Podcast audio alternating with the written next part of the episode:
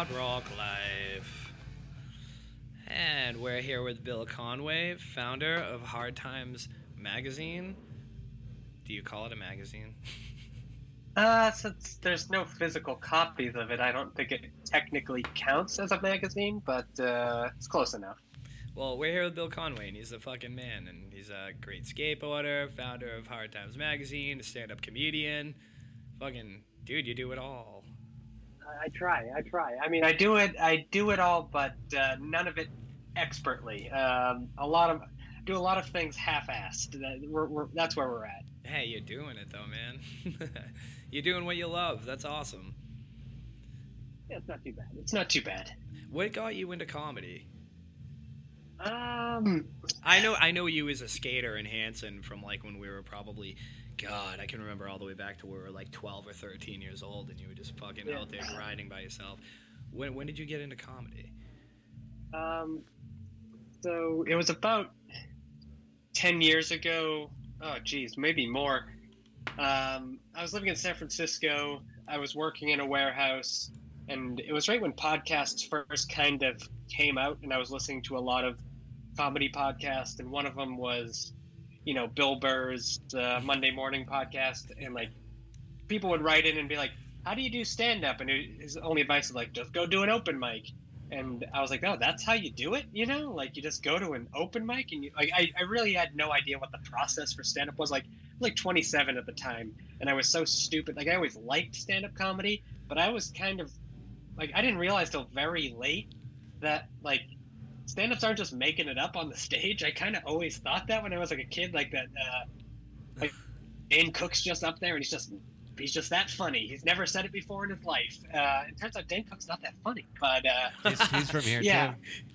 yeah, I mean, you know, He didn't. He uh, denounced Boston. I'm pretty sure. I'm pretty sure he like doesn't tell people he's from here. Yeah, he he doesn't he doesn't really have um, any connection to it other than like uh, the joke thievery thing with Louis C.K., who was also not talked about anymore. But um, He's coming back. uh, yeah, I was selling out Madison Square Garden. Went crazy. Uh, I don't Oh, know who's paying for those tickets, but you know, whatever. uh, doesn't doesn't affect me. Um, but uh, so yeah, I was listening to a lot of those podcasts, and I was just like, and I always wanted to do it. I'm I'm not a natural performer in any way, uh, but I wanted to try it. And then there was this podcast. It was one of episodes of uh, WTF with Marc Maron, and he had a guy Brendon Walsh on, and Brendon Walsh was talking about how he was living in Austin uh, and he started doing stand up and he was making more money doing stand up than he was like loading trucks in a warehouse and I was like loading trucks in a warehouse at that time. I was like, "Oh, wait, you can make money doing stand up?" And I, I mean, I've made like maybe $400 through stand up in my entire career. I am not uh, a stand up is not what I focus on at this point, but that was kind of what inspired me and in a weird like kind of full circle thing like I live near Brendon Walsh now. I used to see him like walking his dogs all the time, and I was just like, "Oh, hey!" Uh, like I saw him at the supermarket with Marc Maron one day. I was like, Oh, "Those are the wow. guys that are sort of, re- yeah, like those are the guys that are sort of responsible in like a butterfly effect sort of way uh, for like the hard times existing. You know, like eh, Ah. because if if I didn't start stand up, then I wouldn't have started like the first podcast I did. I wouldn't have met the guy that you know we started the hard times together and you know so like all of those little things that build up uh, in life um, kind of started with working in that warehouse listening to podcasts and like uh, in that. So yeah long story short it was a long time ago started in san francisco would go to a weekly open mic at this place called the brainwash which was a cafe on one side and a laundromat on the other and it's where a lot of people started, especially in the Bay Area. Like Ali Wong, you know, she's Oh, yeah, very yeah. famous now. yeah. Like she kind of started at Brainwash. Like those were her first open mics as well. Like she was before my time. She was already kind of established when I was, uh, at least locally when I started. But a lot of people, especially Bay Area comedians of a certain age, they had to do brainwash, and everybody has their horror stories about what it's like to do open mics, especially there. The meat grinder, huh? Big time. so that's where you, you where you go to yeah go to bomb and you fucking cut your teeth kind of thing. Yeah, exactly. You just you go there, you you suck for th- you you wait three hours to go up, and then you do three minutes that goes terribly, and then you leave and you you convince yourself that it's worth doing it again the next day. You know, and it's like the Try not to cry. yeah. I mean, yeah. Or cry. Or cry. Yeah, you, you gotta let it out sometimes. I mean, if you, if you didn't, you know, it's but yeah, it, it could it could be rough. Uh, but then at, at some point, you kind of flip a switch with open mics where you just like like this is just part of the process. I don't need to succeed. I just need to be on board with working out material, and this is where you do it. Sure, sure. Wait, wait. That's pretty gutsy though. Like uh, to to bomb in front of a bunch of people. How does that How does that feel? Oh, like shit! I mean, it's Yeah, yeah. absolutely. I, I know how it feels as a musician. I know how that feels as a musician. But yeah. Yeah, I mean, I, I I don't know how it feels as a musician, but like, there is a little bit. the The biggest difference with comedy is like I feel like with music, if you do, if you bomb musically, people don't like your music, you know. Sure. But if you bomb comedically, they don't like you, you know. Like as oh, specifically, A, they don't like you. that's a good Um, point. Yeah. Yeah, so like that walk off of the stage, you like nobody's making eye contact with you. Everybody's kind of looking down. Like you maybe you have the one person that gives you a fist bump, and you're like, "Thanks, man." Like, oh god, like, and then he goes, and also, I mean, you, you probably remember this about me. I'm straight edge. I don't drink. I never do anything. So like. A lot of people do open mics and then they drink and they get drunk. They forget it. Like I just had every like every negative feeling. Like all right, it's inside me. It's turning into cancer Oh, uh, this, is, this is what it is. Uh, so, not that uh, my process is uh, better or worse than anybody else's, but it just it certainly I had to I had to feel everything a little bit more. mm, yeah, that makes sense. It, well, you get your bored too, right? You ever like just get pissed off and go skate?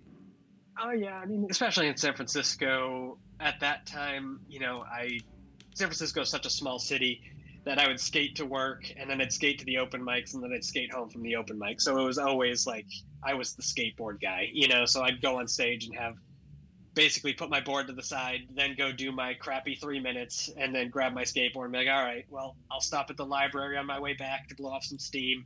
Uh, and yeah, it's. Uh, yeah, I mean, I, I look back fondly on some of it. I mean, and there was you meet people doing these open like if anybody's listening to this and they're like, oh, this sounds like, oh, comedy sounds horrible. Like every creative pursuit is horrible at first. You just have to power through it and you get better at it. But you meet people, you make contacts, and you you find the good in it. But uh, like there was one time, there was a open mic in San Francisco. It was this place called uh, Dirty Tricks, which was like a saloon bar out in the Richmond area of San Francisco, and it was just a dive bar. But in the '90s, like way long ago, it was a famous comedy club called the Holy City Zoo, where a lot of the '80s and '90s San Francisco comedians would perform, and like where alt comedy was almost born in a way. I know like New York kind of gets the credit, but there was a lot of people like Patton Oswalt talks about Holy City Zoo,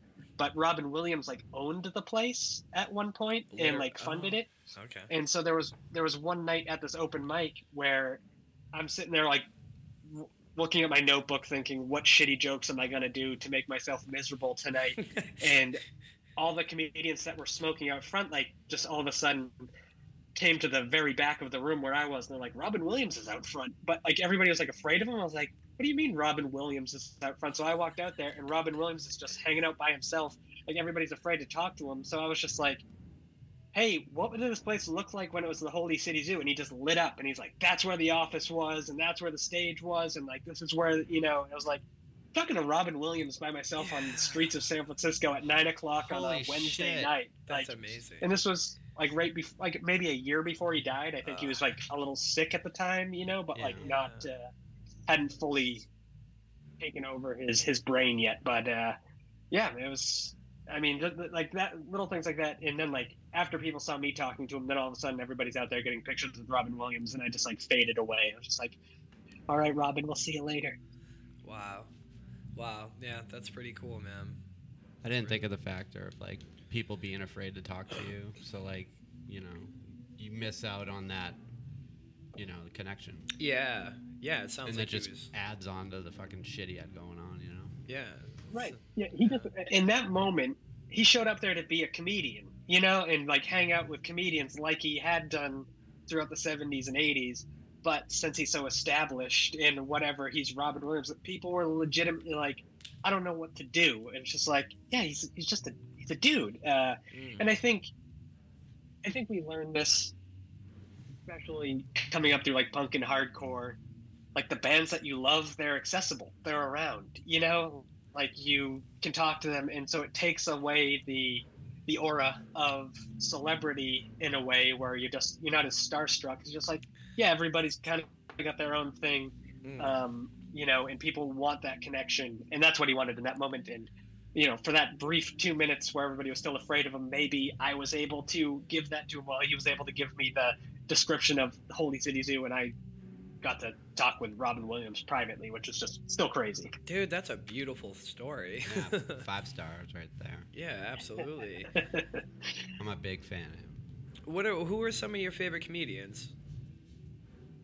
Um, when I started out, uh, you know, I'm a big. I was a big fan of like John Mulaney. Uh, I still, Yeah. I still, I still, I don't know. I having done when I started doing comedy, I was a huge comedy nerd. You know, like I loved stand up and all that, and I would go to the Punchline in San Francisco like by myself on weekends just to see who was there, and um, so there was a lot of people like at that time, like your Nick Kroll's, your John Mulaney's, who weren't huge yet. They were big in the comedy space, but they hadn't broken to like a mainstream thing yet. So there was like those people, but like currently, um, like some of my favorite comedians are like this guy Curtis Cook that I I was friends with in Portland. He's a stand-up comedian. Like if if Curtis Cook ever goes on tour and he comes to Massachusetts, I'm going to, you know, get in touch with you and be like, go see Curtis Cook, and you're going to see that he's the funniest person. Like yeah. he's destined to be.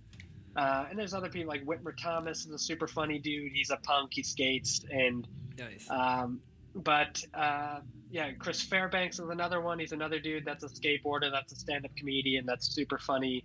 And you know, I was a big fan of his just from listening to him on podcasts, like back in the day, and then uh, like living in LA, like we skated the same spots uh, a lot. So like, I eventually became friends with him, and was, like he texted me over the weekend, like, "Hey, we skating today?" It's like, it's, if the the Bill that was working in warehouses in San Francisco listening to podcasts knew that he'd be skating with the guy on the podcast, be like, man, life is weird, man. But now, you know, it's just like, hey, Chris, what's up? We we hitting the streets today? It's like, yeah, all right, we're gonna go to the Costco parking lot and be old men skating for a little bit. Hell yeah. Hell yeah, man. So you're still skating, man. That's awesome. I- I'm trying. I've been I've been. Um, oh, also, I, I don't know if you noticed, but my accent just popped out a little bit right there uh, talking with you because you know you got uh, a lot of people be like, hey, yeah, you don't have much of an accent, and then it's like, um, yeah, I. But sometimes I guess talking with other people from Massachusetts, it will pop out. But um, yeah, I've been Sorry. dealing with a, yeah, it's, you know, it's all good, kid. Uh, but uh, I've been dealing with like a, a foot injury for like over a year that's Oh, just lingering. But uh, you know, it's just old man stuff. It'll, it'll it'll heal up eventually. Oh fuck. So you're dealing with old man stuff while you're skating. Yeah, yeah. It's it's it's, not the most fun, but uh, you get through it. Yeah, you deal with it, right? Yeah, life is all pain. You know, you just you, you go from there. Dude, it's so funny, man. I, I seeing you do what you're doing over the years, like you have always been a passion-driven guy, and I've always respected the hell out of that. And I just, I do, like I said earlier, I remember seeing you skating. I don't know, man. I think we were probably as young as 12 or 13, 14, maybe. When did you start skating? when I was 12, and then like, so I lived in Monponsett, you know, like when I first started skating, but then Mm, I moved over to Liberty Street probably when I was like 13 or 14. Okay. Same, And so that's- same street. Yeah, yeah. Um, so that's probably when, you know, since I was always down at Shaw's skating, if anybody ever saw me in Hanson, it was probably, you know, ages 13 and then the we got the skate park when I was 16, so that three year period of 13 to 16, always at Shaw's uh, in the Red Bank and all surrounding uh, skate spots that were specifically skating distance from my house, uh, right across from the town hall. Yeah, I, I would see you like uh, I would see you doing like technical things outside of the town hall and in Shaw's and around the age too. Like a lot of our friends were getting into punk and skating and hardcore, and it all kind of came hand in hand at the time. And I would, you know, I would just go out uh, with my bike, or usually walking, and I'd have friends that skated, and I would just, you know, watch them skate. and I'd always see people trying to attempt like one trick, right? They'd just be trying to do it over and over again, which is what you have to do. I think you were like the first dude that I ever saw. Like, if I would drive by you, it's like I like basketball. When I drive by a court, I see people shooting hoops. I pray for them to fucking hit a swish, you know? And Right. I'd drive by, like, you know, the town hall and I'd see people skating and I'd pray for them to hit that kickflip as I'm watching. And I think you were the first dude that would do that and, like, consistently. You were doing It had- technical shit. Eh, There, there was definitely a small pool of skateboarders in Hanson. Um, you know, there was James Perry, who was, I would always say, was the best skateboarder in Hanson. yeah, he, I was James. literally just thinking about him as I talk about all this. I was just talking to him before the show. Oh yeah! Shout Well, out tell him James. he's- yeah, if you if you talk to him again, tell him I said hello because I Fuck mean he was always my favorite person to skate with because I- he was fearless and just I thought way better than everybody else. Oh, he's and- definitely fearless. Yeah. So yeah. Uh, what? All right. So two quick stories. One's going to be a James story, but Yeah. one is. Uh, all right. So Kevin, specifically about you seeing me skateboarding, I have. You know how there's like memories that you have that you shouldn't even have. Like, why is this taking up space in my brain at yes, all? Like, yeah, they're yeah, so yeah. pointless. yeah. I have a distinct one of you, and I doubt you will remember this. Maybe you will. But all right. So. Uh oh, uh oh. What was the street that goes up behind Shaw's? Is that 14 there? Is that Route 14 that Yeah. like goes So, up? High Street or Main? Yeah, so- High Street. County Road. be High County Street. Road. Yeah, yeah. It's the one that's directly behind Shaw's. That you you know you take the, the right at uh, the Chinese food place, and then you're you're you're banging up behind Shaw's. So I'm walking down that street, and it's after the winter, before the spring, when there's still the dirt on the ground, you know, from salting the roads and stuff like that. Ew. and I'm walking on the side of the road. There's no sidewalk, but there's the little concrete embankment that just kind of lets you water flow. And I'm kind of walking on it. It's diagonal, and you and I think one of your parents are driving up past me, and I slip on the dirt and fall directly on the ground as you're driving by. And I remember you popping up in your seat, pointing and laughing at me hitting the ground. And I was like, "Of course, it has to be in front of somebody I know." Like, uh, and so have that distinct memory of uh, you popping up and pointing and laughing. And I'm like, at least somebody gets a kick out of it. Uh, and then I just had to pull myself off off the ground. But um, quick James story. So James and I used to. He he had a car before I had a car. I think he's like you know one year older than me. Dude, he so- was always the dude to have the first of everything. yeah. He is always the dude to have the first of everything, and no matter what, if like I found out about a band, I'd try to tell him about it. Be like, "Oh, dude, they fucking suck now. like, only their first album was good." And it'd be like, "How did you know about these guys? Like, I thought I was gonna actually tell you something. Who Yeah. tells you all this information? This is like pre-internet, and he knew everything. Um, but he'd be like, "Yeah, their guitar player's a hack," and I'm like, "What the fuck?" But um, so one night I, he was he was dating this girl. I forget her name. I don't think it was a great relationship, but she needed uh, white. She wanted white Christmas lights for the trees, and we drove around to a couple of different like Targets or WalMarts, and they were sold out of everything. And uh, so we see that somebody has white Christmas tree lights on their front lawn, like decorating like a bush or something like that. So he's like, I got to go steal those. And so we- we pull over and like we both get out of the car and like we we walk over to the tree and start like unplugging and like unwrapping it. And the homeowner pulls in as we're doing this like you know it pulls into their driveway. And james without like missing a beat like pulls out his phone and he like looks at the house. He's like i'm at 56 right now. Like oh you're at six you're at 66 oh i'm not even uh, oh you're down the road a little bit more. And just like and the, the people just kind of like looked at us but I was like how did you think in that moment to That- like pretend you're in this fake conversation and that the reason we're on these people's lawn is because we're visiting, but we're at the wrong house. It was just like, I don't know. He's Uh, a sly one, man. Yeah. That's so funny. I was literally gonna call him and tell him that you were coming on tonight, and to see if he'd come into the studio and just crash the episode. I got a good James. I got a good James story. We we him and I were just driving around one night and like we had fucking shit to do and we saw a party happening on Route 27 in Whitman and we were like, who lives there? And we look at each other. We're like, I don't know. Do you want to go? And we just stop in. And we're, we're just like planting ourselves in this party where we actually picked out one person that we know, but we never talked to them like that whole time. And I don't know. We probably got like 20 minutes out of the way, and all of a sudden James like meets up with me again. He's like, "Yeah, people are starting to know," and we're out That's a riot. just crashing parties. Dude, I swear We- we could. Go ahead, Bill. Uh, we used to do that a lot when I lived in you know Boston with a couple of friends because there, uh, there would always be parties in Allston. So like we just like walk in, and like sometimes if we had like a group of more than four, they'd be like, "Who do you know here?" And I'd have to be like, "Yo, is Mark here?" And they'd be like, "Who the fuck is Mark?" And like, "Who the fuck are you?" Like, go get Mark, you know? And uh, but and then like when I moved to San Francisco, I tried that a couple of times, and like the people, you know, it was like all of a sudden you're two or three years older, and it was like people just didn't have fun with it anymore. It's just like, oh yeah, now we're just crashing parties, and it's kind of boring. Uh, so let's just, we'll, just, we'll just get out of here. I don't know. yeah. It'd be uh, yeah, yeah. Well, I imagine, especially like when you're straight edge, crashing different parties. I could see that getting old. I mean, Yeah.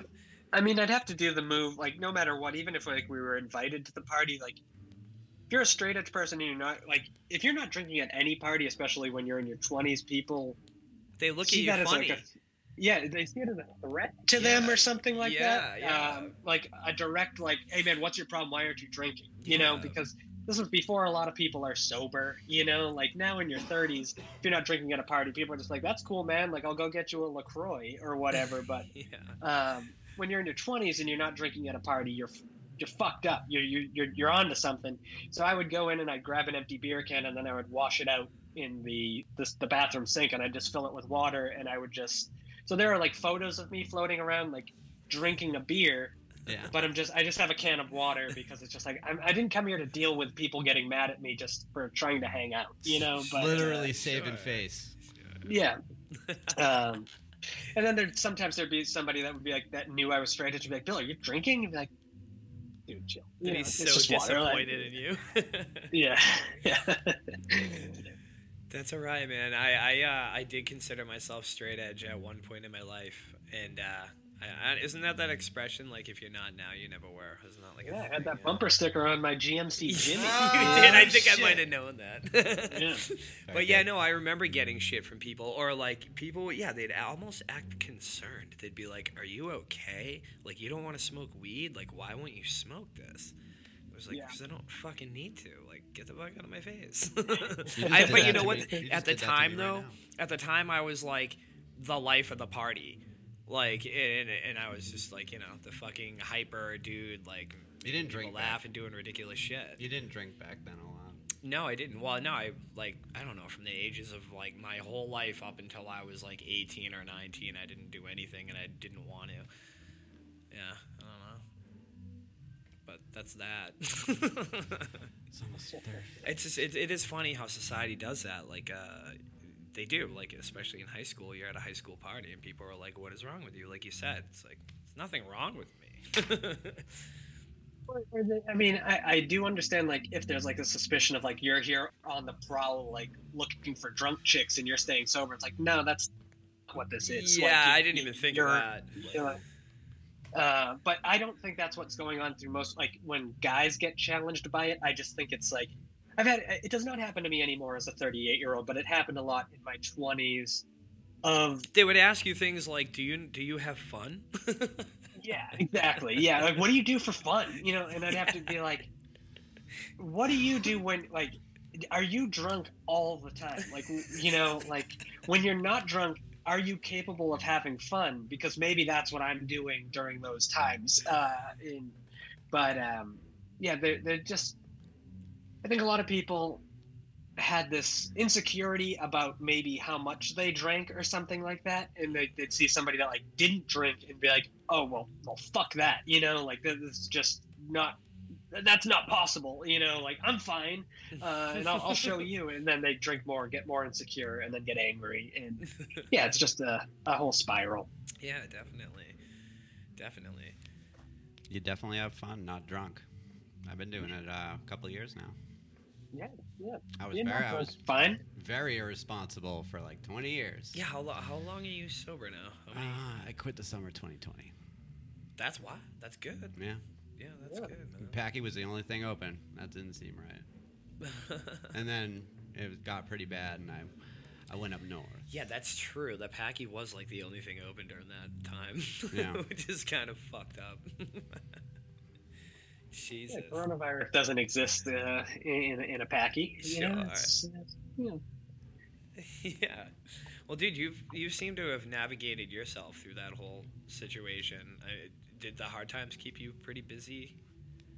Yeah, I mean, so I had started working like full time as the hard times like in 2019. Let's see. Uh, okay, yeah, yeah. All right. So yeah, lockdown happened in March 2020. Yep. Uh, and I- I started full time at the hard times around April 2019. So I had almost a full year of kind of like working from home and already kind of being like isolated. Like it was the first time I've ever worked from home, and that I wasn't working in warehouses or or whatever.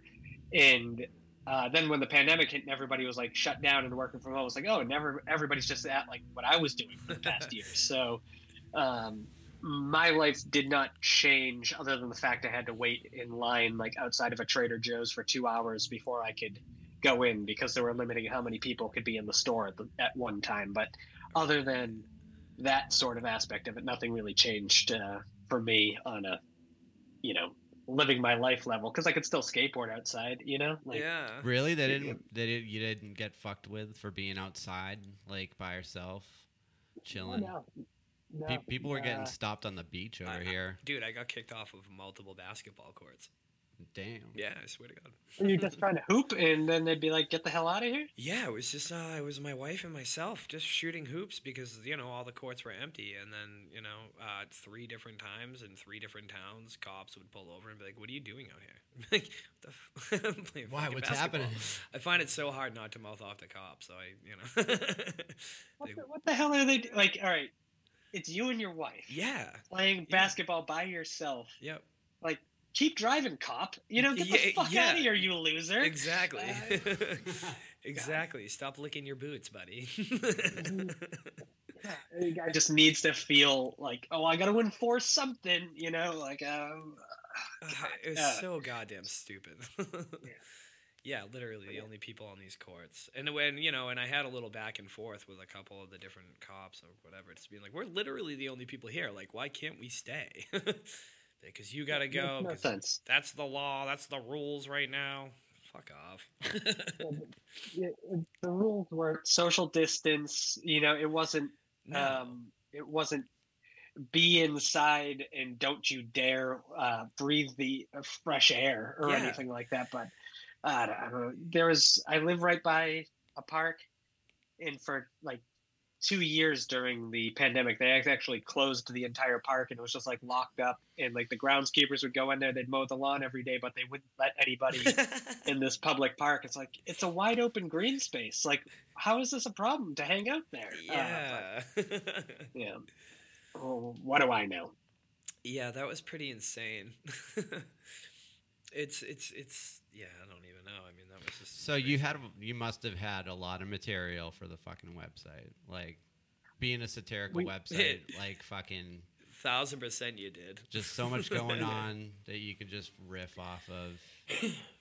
We definitely had a lot at, in the beginning, and um, then eventually, like there was problems because when we would mention COVID, then we'd start getting flagged as like COVID disinformation. It's like, no, we're just joking about like working from home, you know, and uh, but yeah, we would get flagged for basically dumb shit where it's like, no, that that's not what's happening. We're not saying anything about vaccines. We're not saying anything about how COVID spreads. We're just mentioning how people interact with COVID in this specific way, and it would still get flagged. Uh, and yeah, it was kind of it's kind of dumb, but uh, the internet is a dumb place. So Yeah. you Now it is, yeah. yeah. Fuck yeah, it is. Yeah. Do you remember when the internet wasn't the, like a shithole? Like the internet was like kind of cool in like 2006 to like 2012, and then like old people figured out the internet and then just made the internet complete shit. You know, it's really it got it got trashed. It's just garbage now. That's a good point. I never thought of it like that. Generation, I didn't, I didn't generations younger than us, I think, too. Like especially the rotten ones. Yeah. Yeah, I I mean millennials we perfected the internet, you know? That's all. We we had there's that brief window when like maybe 2 years into MySpace bef- you know, there was like a brief MySpace window when it was like just peak this is what social media should be and Yeah. uh there there it was just like you find out about shows. You find out about like what bands are touring, but you don't there's not much else. There's nobody on uh, occasionally you see some video of you know two girls shitting into a cup and then eating it but other than that you know there was not really that much uh, going on Mike Um, Tyson knockout videos. yeah yeah you see the northside kings guy knock out glenn danzig backstage and everybody loves it but uh, uh, but yeah now uh, I, I if my my goal in life would just be make uh, just all I need is like one hundred million dollars. You know, that's it, and I'll just disappear. I'll go. yeah, you're not asking for much. No, no. I don't think in the grand scheme of things. You know, just cool one hundred mil. Fuck yeah. That's a good number. You'd have to be involved with something, though. What would it be? Heavy-handed. and- Uh, I mean, if if I'm just given the money, then I'll I'll go off the grid. I'll just I'll just start. I'll learn how to paint. It'll be terrible. I'm not a good artist, uh, but that's that's what I'll do. I'll pass my time that way. Um, I started painting in 2020, but I paint like little miniature shit. But it's still like very figurines. Yeah, very fucking therapeutic. I do recommend like any kind of painting. That's cool. I mean, do you have like a like a magnifying glass? Like, are you that miniature? Or I th- like, I uh, thought that I would need one of those, but no. No, your, your eyesight's just so spot on that you can just you can you got natural zoom. I got faith. That's what I got. Hell yeah! Yeah. Hell yeah! But yeah, painting. Interesting. no. What So do you you? don't bring you don't bring your miniatures with you to show Kevin. And I know. like, I "Yo, did, this- this They is, don't like, leave the house me. now. They don't leave the house yet. You mentioned something about it not that long ago, but I completely forgot that you were doing that. Yeah. Hey, whatever, man. That's Yeah. cool. Did you pick up any hobbies during the pandemic, Kevin? Um, uh, no, I've I've kind of I've always had my hobbies, and they've always been my hobbies. So like I, I don't know. I, I write. I play a lot of guitar. I, uh, I whether it's like literature, poetry, music, whatever. So that's just, and I take a lot of walks. I've always walked a lot. I love walking, and um, in basketball. All right, uh, uh, let's on the walking thing. Do people find it? So I am also a big walker. Like uh, my kind of like a thing. Like a lot of times, if I'm in a new city, I'll look and be like, if I can walk there in under two hours, that's where I'll go. You know, like like two hour walk is kind of like Beautiful. to get to the thing. Then I'm like, all right, that that's where that's where I'm at because Yeah. that's like what four miles or something like that. Uh, Sure. you know, um, but do, do people look at you funny when you're like, no, let's just walk? Because I've had t- so many friends be like, we can take an Uber. Be like, it'll take us No. 22 minutes to walk there. Yeah, let's, let's walk. walk. Yeah, dude. I yes, I've gotten shit from people over the years, but I feel like I've won a lot of people over.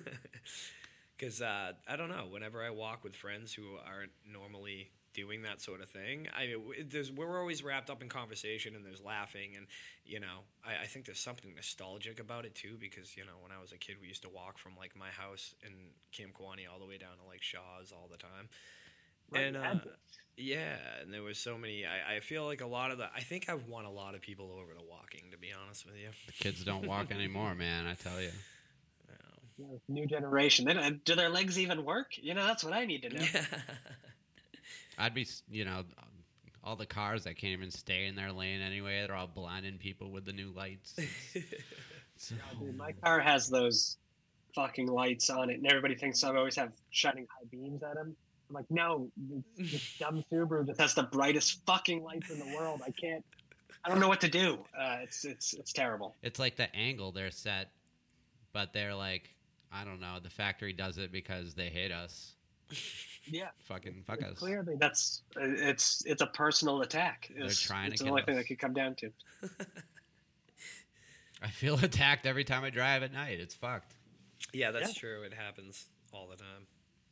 Mm. Yeah, it's, it's like the bright blue light that just like resets your circadian rhythm. You know, it's like, oh, I guess I'm not sleeping for the next three days thanks to that piece of shit. And our eyes, like the halogen lights, are you know decent for us, but we're definitely not meant to stare at LEDs. Like, not good at all.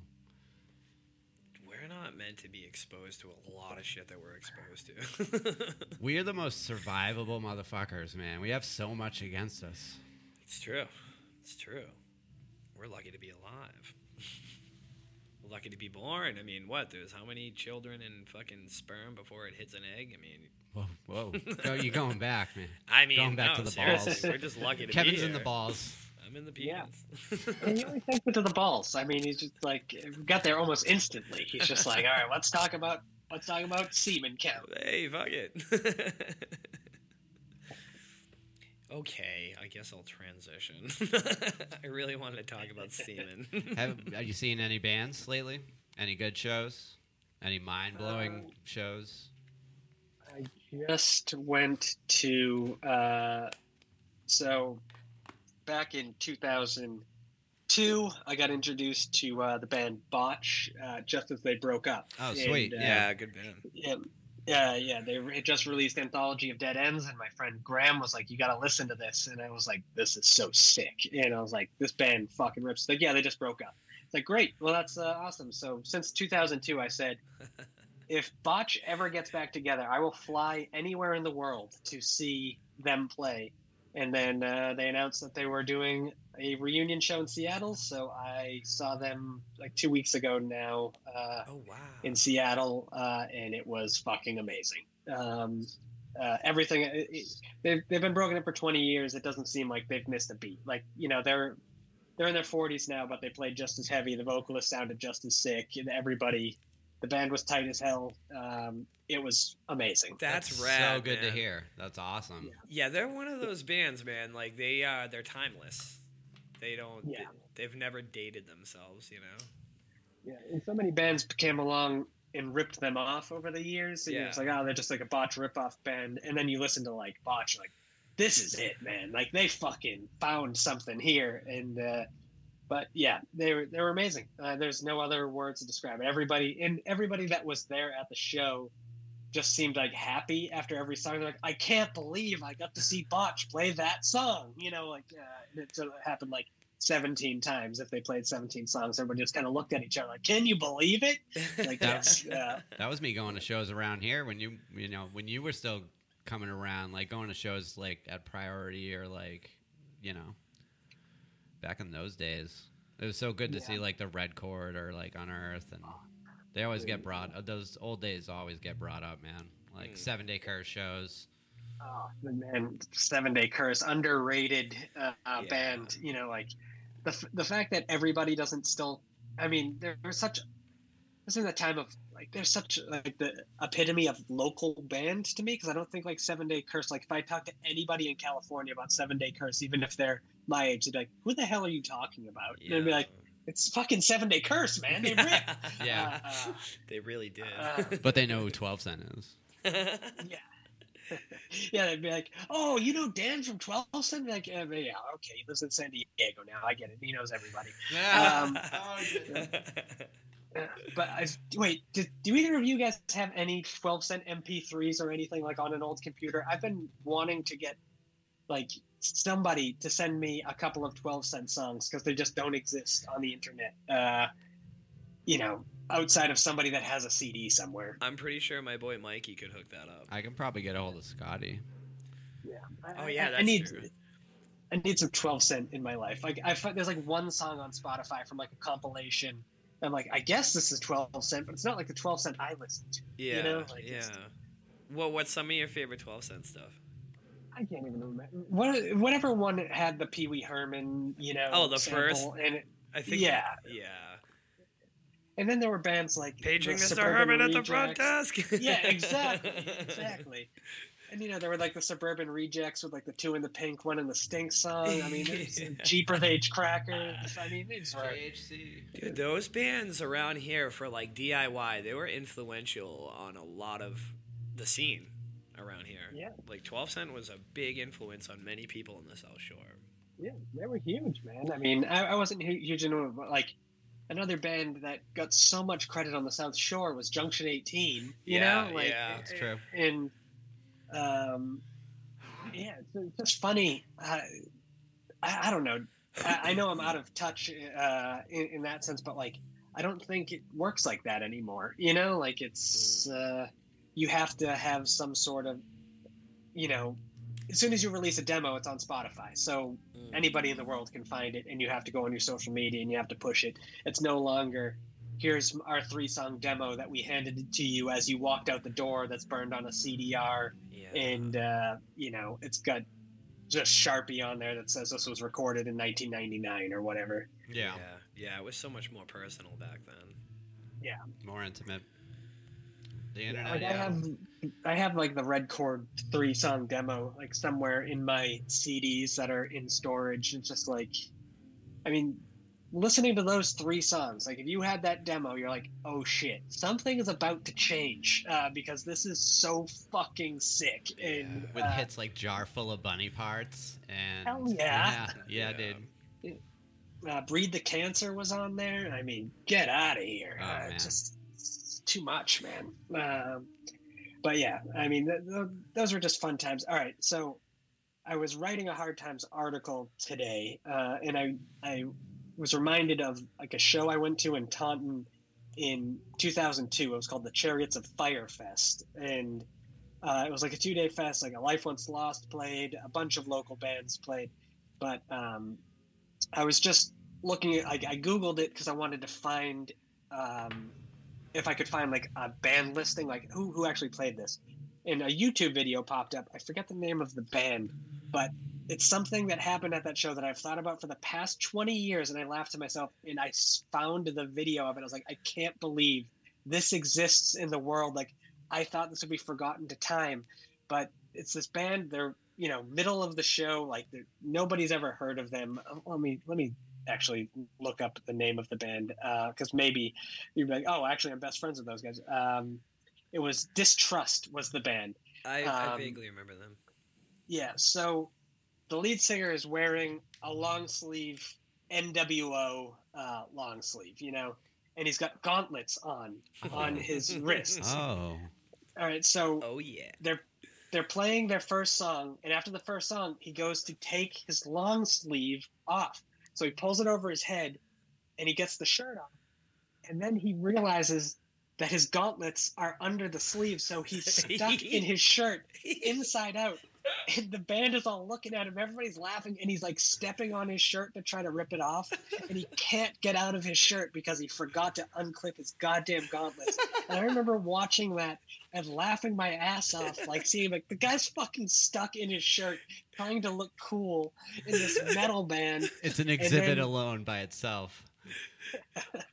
and then the band like gets impatient and they just start playing again, and he's still stuck in the shirt. So he's like singing with the shirt over his arm, and ah, God, it is absolutely ridiculous. It's like I'm so happy, like, and it's the only set that I could find from Chariots of Fire Fest. Like none of the like It Dies Today played that, and there's no It Dies Today footage. It's just this 20 minute distrust set with the guy that gets this shirt stuck on his head, and man, it, I, I couldn't believe it. Like it was a Christmas gift. Oh, that's so good. yeah, that sounds magnificent. what what So were much. what what were like the what was the first show you ever went to in the South Shore Uh, first show I ever went to or to. in general? Yeah, it was at the, the C Note in Hull. It was. Uh, I Oh. went with my good buddy Matt McDonald. Uh, oh yeah, I remember that.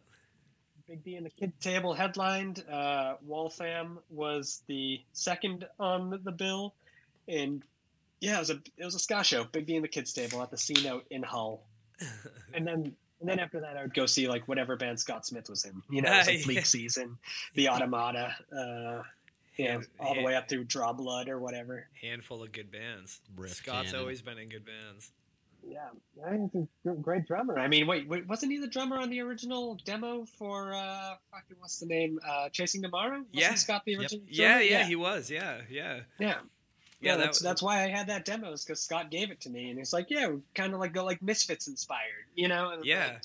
like, yeah. Uh, but yeah, I mean, Scott, Scott, best drummer on the South Shore, if you ask me. Uh, yeah. Fuck yeah, man. Yeah, super talented. He he he was one of those dudes. He picked it up right away. He was just really he was fucking awesome when we were kids, when we were in Chasing Tomorrow. He's You can hear him awesome. now in Summoner. He's so tight. Yeah. Yep. Scott plays in Summoner now. You listen to Summoner? Um, it's not really the genre that I fuck with. Um, I've, I've, I've listened to them and just, I always think what Scott does is good. Um, but yeah, it's not like something that I would turn on on, on my own. Uh, yeah, that, that, that sort of slower uh, doom stuff has never, it's never really been my genre. Sure, sure. Yeah, I uh, God, what? So yeah, I, I played with Scott Smith and then Pat McKean, who also has been in really good bands. He's, uh, he was in Um, Lost and Found and Never Another Tomorrow, and Oh shit! they yeah, were fucking yeah. cool, man. Rest in Um, peace, Ryan Fraser, man. a quick uh, quick Pat McKean story that also has to do with James. Um, uh, yeah, yeah, yeah. Oh, so it's, it's when Pat skated. We were in uh, Boston. You know, we're probably fifteen or sixteen. Uh, we Pat, went, we Pat was the- an ollieing animal. yeah.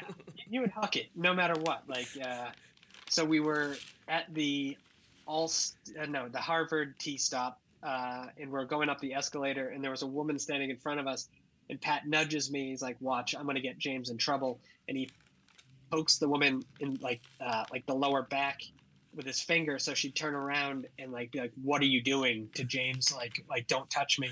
She turned around and looked because he like kind of did it on the side where james was standing. She turned around and looked right, right at pat and he's just like fuck uh, but i just always was like yeah dude what are you doing you idiot? Um, and then it was like halfway up the escalator so we had to uh, deal with that for the rest of the time. It's like way to go pat. Uh, genius move Womp, womp. yeah, Whippy. that's why we're right. Pat used to fuck with everybody. You can check out his Yeah. episode, previous episode. oh yeah, we had Pat on the show not that long ago.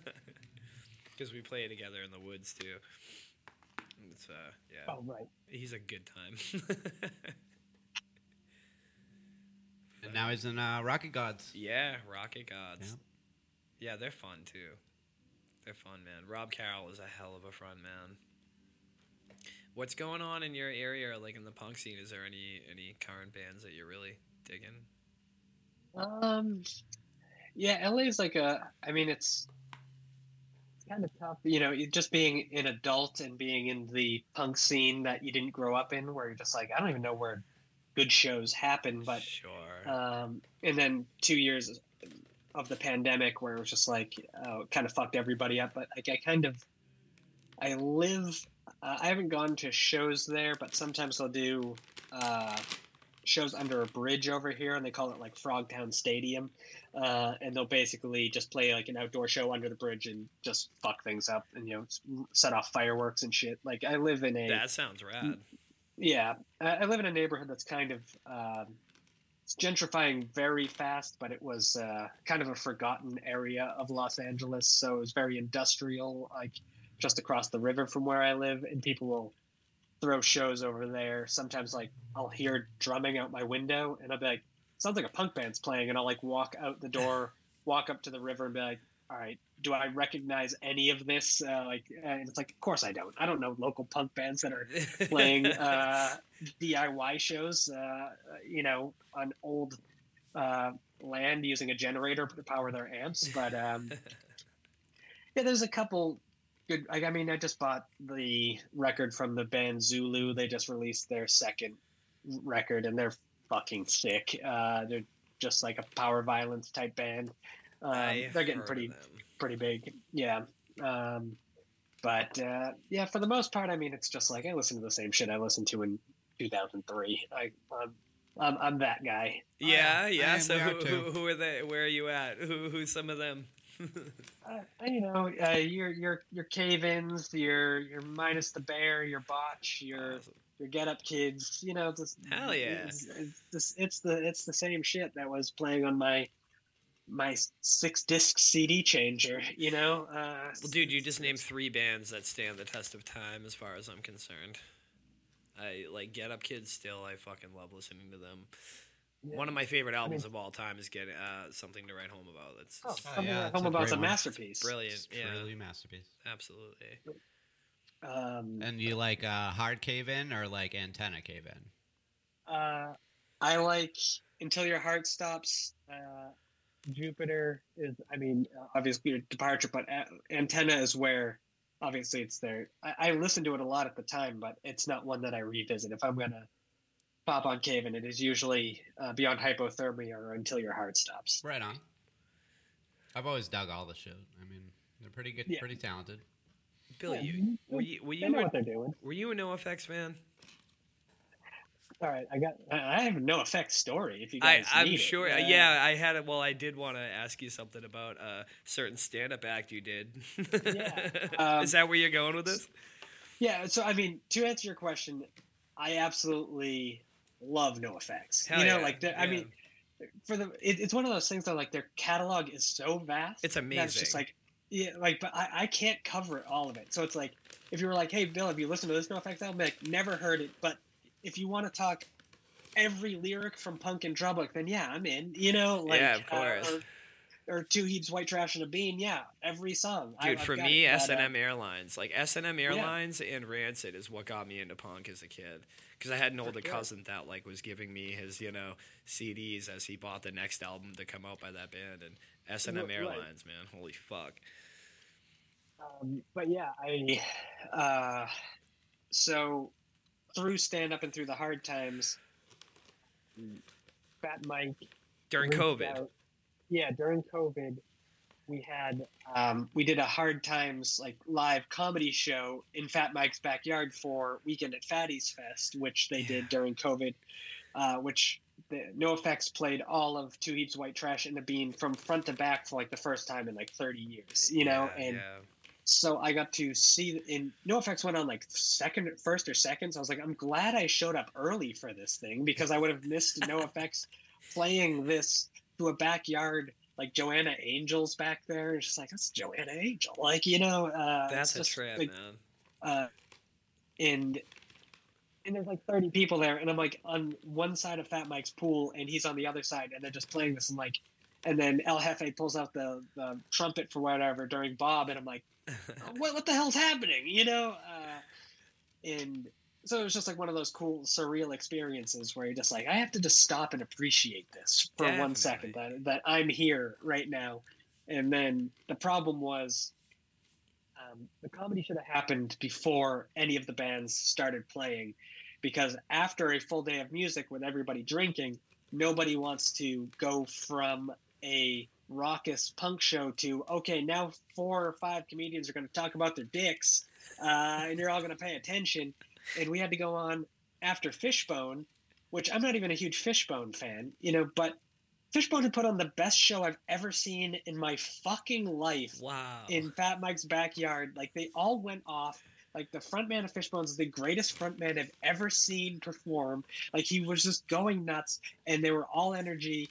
And I was just like, this is amazing. Like all these people are the most talented musicians and the best performers I've ever seen. And then they ended, and it was just like, all right, and now here are the comedy stylings of a couple of boneheads. You know, it's like, oh, uh, and we didn't really get much of an intro. It was like a tough setup. Like I, if there was like a, a second round of this, I would be like, here's my notes from the first one. But like Sure. as the host of the comedic portion, it's tough because you have to try to wrangle a bunch of drunk punk cats to be like, hey guys, shut up and just watch us. It's like. I know you were just yelling and screaming along to every word, but now you need to shut your fucking mouths. Um, so, like, I started doing the set and it was being filmed, and I was starting. I'm like, I'm like two or three minutes in, and somebody's like, "Hey, hey, stop! We need to start over. Oh, what? Like we need to film it." And I was like, "Oh, that's not how this really works." You know, like it's like Uh-huh. Like this show. I, ca- yeah. so yeah, so it just completely derailed it. Um, but you know, the other comedians were much more seasoned. They did a little bit better. You know, there's this uh, comedian Steph Tolev, amazing. She's one of my current favorites. She she just did a special, like she's on like whatever Bill Burr's like special was that he put out on Netflix, where he had like his friends perform. She had a set in that, and I got to see her a bunch of times working it out in Los Angeles, and like seeing her perform that, I've like never laughed harder. She's like the most ridiculous, funny um, stand-up comedians. So uh, definitely, if you have the chance to see Steph Tolev, you have to see it. And then there was yeah, how do you spell that? Tol- uh, Tolev, T O L E V, and Steph like Stephanie but short. Okay. Um, and uh, this other guy, Dave Ross, who's a really good comedian, was on there. And then Jonah Ray like closed us out, and he was the smartest one. He was just like, "Oh, I'm gonna play Weird Al covers, but punk." You know, like he's like, "I'm gonna oh play wow. punk Weird Al songs," and it was just and they, those like crushed and. uh because like, he played it on an acoustic guitar like he's like a folk punk and everybody loved it. I was like, that's what you got to do, you know? What like, the- uh, yeah, and yeah, he crushed. That's perfect. Did you trigger happy by any chance? He might have. I mean, I'm not. I'm not deep enough into the Weird Al uh, oeuvre that I would be able to pick out particular tracks, especially if I they're done in a folk punk way. Um, but um, let me pause real quick. I gotta feed my dog. and I'll be right back. Absolutely. All right, I'm gonna take a pee. yeah, so you guys, you you uh, were telling us about Weekend at Fatties, and uh, we were talking about uh, the Weird Al covers, which is pretty fucking dynamite.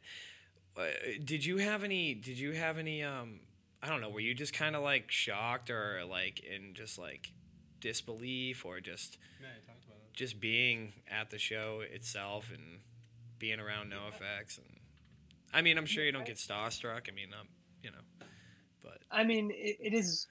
So it is surreal. Um, hold on, my wife is calling. Guys, I'm sorry. One- no, one- don't be sorry, sec. dude. Uh, let's see. Of course, the phone- the phone call could have been a text. Okay, um, It's all right. We cut it out. Yeah. So we, you did talk a little bit earlier how you were standing across the pool and you were just kind of like, you know, looking at what's going on around you and Well, yeah. What else happened then? Yeah, what That- else happened? I mean, it's it's surreal just to be in a situation like that because like you're looking around and like e- even if that's not the the genre of punk that like I most like attach to, like everybody likes NoFX or at least like some part of NoFX. There, there's just no getting around it if you're into punk. I There's know a lot of people that don't, but I don't understand them. but they could say that, but it's like, all right. So if they rated all of NoFX' as music as a whole, then yeah, they probably don't. But like then it'd be like, okay, but what about these three songs? Like, and it'd be Definitely. Like, yeah, those songs fucking are awesome. I'm like, Definitely. of course they are. yeah, Um, yeah. And uh, so yeah, it's weird being around that sort of thing because like I'm walking around Fat Mike's house and I'm like. I mean, I was 13 listening to I Heard They Suck Live on a family camping trip, you know, and just like, and hearing them like riff on stuff. And now I'm like walking around this guy's house aimlessly, kind of just feeling bad about how I just bombed doing comedy, you know? It's like, it's, it's this weird thing that shouldn't happen. Um, and like, uh, Fat Mike is doing the punk rock museum, yeah. and um, I'm gonna I be driving like, out there. Yeah, Oh yeah, well, Hold on. I Why does Bill sound like he's in a can right now? What is Uh-oh. It's probably just a Zoom from California. Okay. all right, well, let me just uh, check my There we are. There we preferences are. real quick. Okay, are we good? Yep. Okay. Um, so yeah, Fat Mike is doing the punk rock museum, and I was just on a Zoom call with him like a couple weeks ago because he wants me to like write up like fake profiles like uh, in the hard times voice of like people that are doing like the tours so they can put them in like the pamphlet for the museum when you walk in and pick up a pamphlet That's The guy, awesome. yeah, the, the guided Yeah. tours, yeah. yeah and so like those guided tours like i'm kind of tasked with i mean i'm, I'm dragging my ass i need to get on it and uh, submit these to, to fat mike but it's just weird talking to fat mike about like comedy ideas you know just like oh what if we did this and i'm like fucking fat mike like i mean he's been a punk legend since I was born. You know, like yeah. it's, uh, it's it's surreal. That's so funny, man. I'm, I have like a we have a production company here that we're trying to get off the ground, and a few different ideas of things we're trying to do, and one of them involves NoFX. yeah. Um, forcing them not to retire is that is that one of the main No, things? it's They're not. not even no. coming here on the tour. It's They're a not even- documentary I want to call The Cause, but uh, you know, I, Mhm. I can't say anything more than Okay, that. yeah. Well, just drop it. We'll move on. yeah, dude, that is that's awesome, man. I don't. I've I I work. I've worked in and out of the film industry in my life, and I've met a lot of musicians in different parts of the world. And I've never been starstruck, or but I think if I met, if I think if I met Mike, I might be a little like, oh fuck. But it's a, another weird thing talking with him um, is like the whole NoFX thing is just kind of like being funny and carefree and fun. So like when you're talking with him, you kind of want to be funny, you know? It's just like, but you don't want to like overdo it. You so don't like want to be getting a lame. couple, yeah, exactly. So like getting a couple laughs from him, like. Ah, I just made Fat Mike laugh. All right, like I got it. Like, uh, nice. Uh, but uh, that's all I wanted. Um, but yeah, and I mean, recently, this is another thing I've, I've been working on, like kind of on like the legends um, thing. Is um, so a couple years back, I had Tony Hawk a DM on Instagram, like, "Hey, would you ever want to do this podcast?" Because he follows the hard, and um, and he never responded, as and, and he shouldn't, because you know, sending a cold DM to somebody, uh, they should never have to, they should never see that. But um, you do it though. I mean, I, I've done it too. you gotta shoot your shot, you know? You Yeah, gotta see- You gotta see exactly. what happens. exactly. Um, and so he had broken his femur skating, and so he, he got back to me. He's like, "Hey, uh, if you're still up for this, like, I have time. Like, if you want to do a podcast interview, but I wasn't doing my podcast anymore, and I've like." So I like responded. I was like, "Oh man, like we're not doing the Hard Times podcast anymore." And I told that to my wife, and she's like, "Are you a fucking moron?" And I was like, "I was like, what?" And she's like, "You go talk to him anyway." And I was yeah, like, "Oh, yeah. you're right. You know, I was like, and so then I immediately messaged him back. I was like, you know, there's no rule saying I can't do a one-off episode. Like, um, so yeah, if you're down for that. And so I went to Tony Hawk's house and I interviewed Tony Hawk for over an hour and just talked to him about like, you know, skating in the late '70s, early '80s.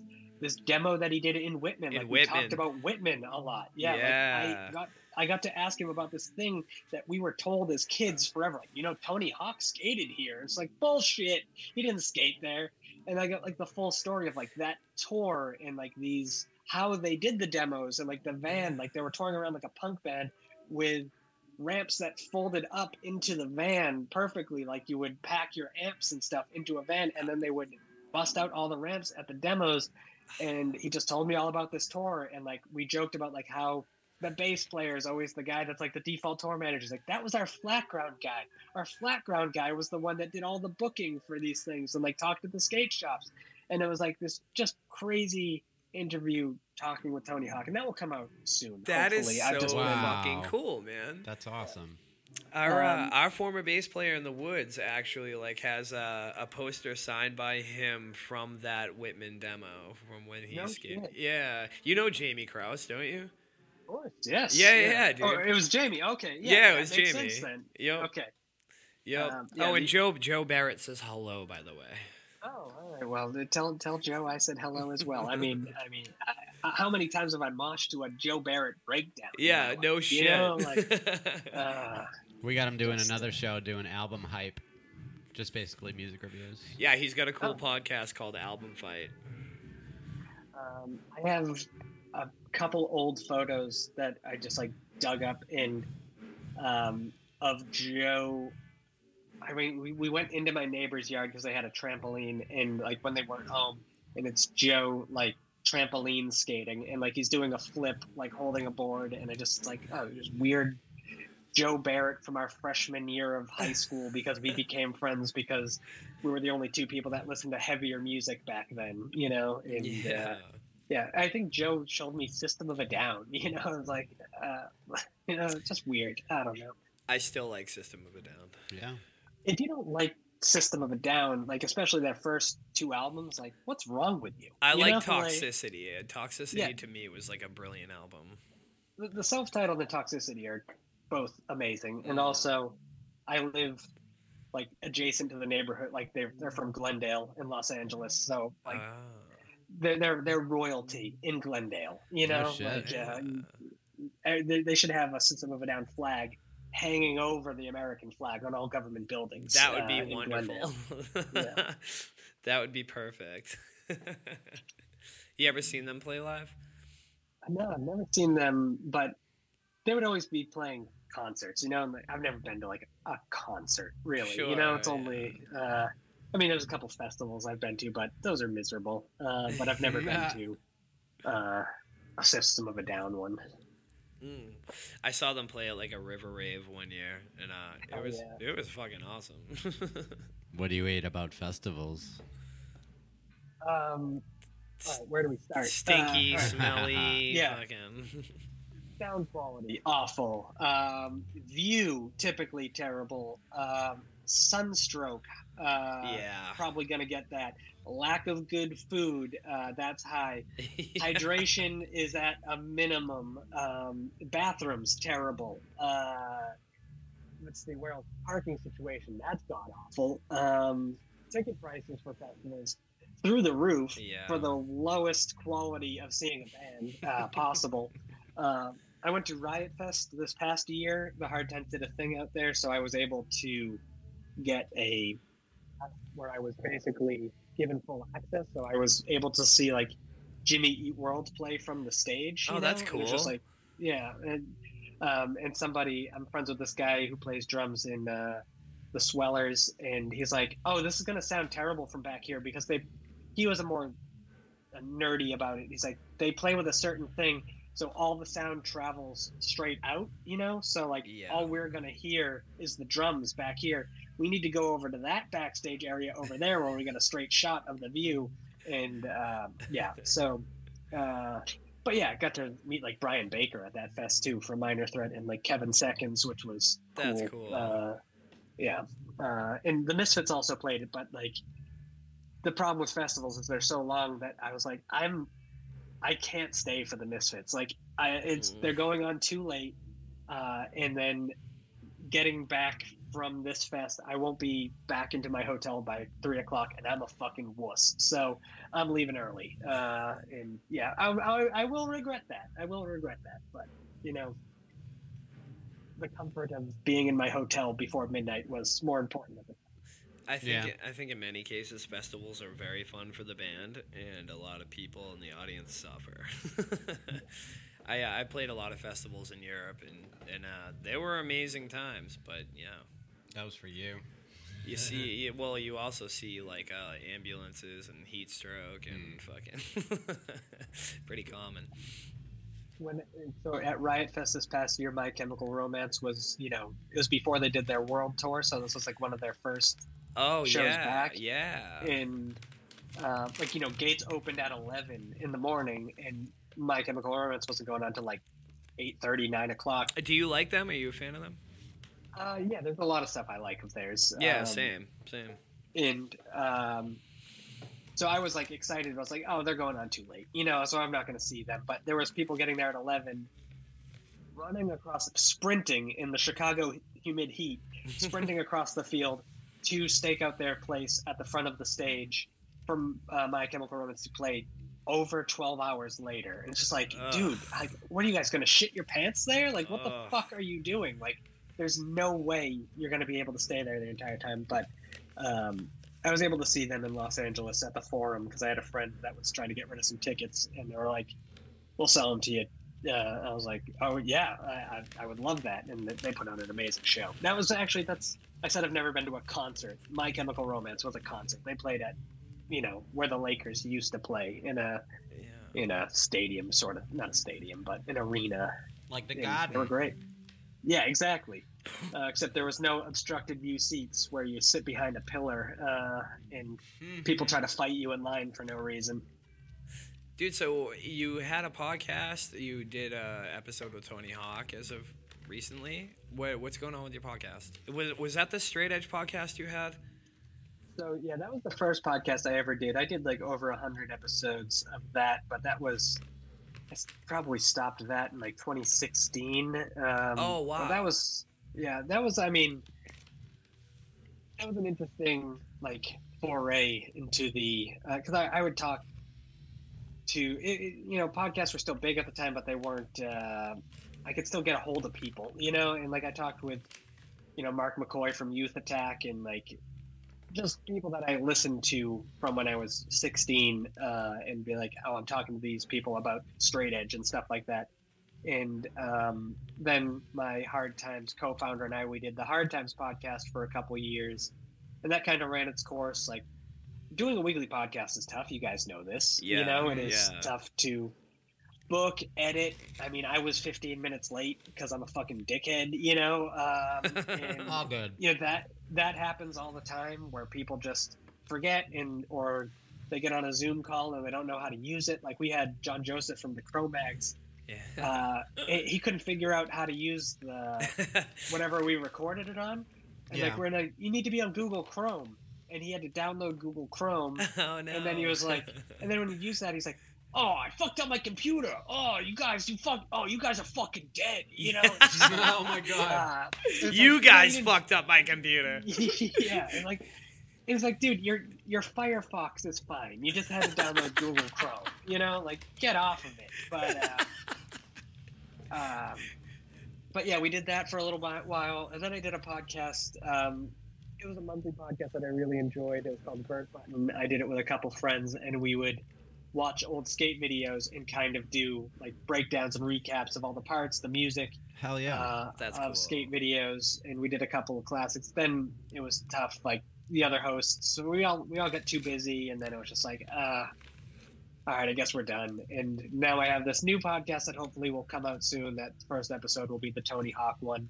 But the whole premise behind this is talking with the skateboarders and maybe some of the musicians that had songs in the Tony Hawk's Pro Skater games. Oh, so nice. talking to all the skateboarders Dude, that have those, been in those those games. soundtracks Oh are like God. infamous now. and the skaters you were able to play, those are like the our heroes back in the day. yeah. Yeah, exactly. Yeah, so I already, I've had a couple people.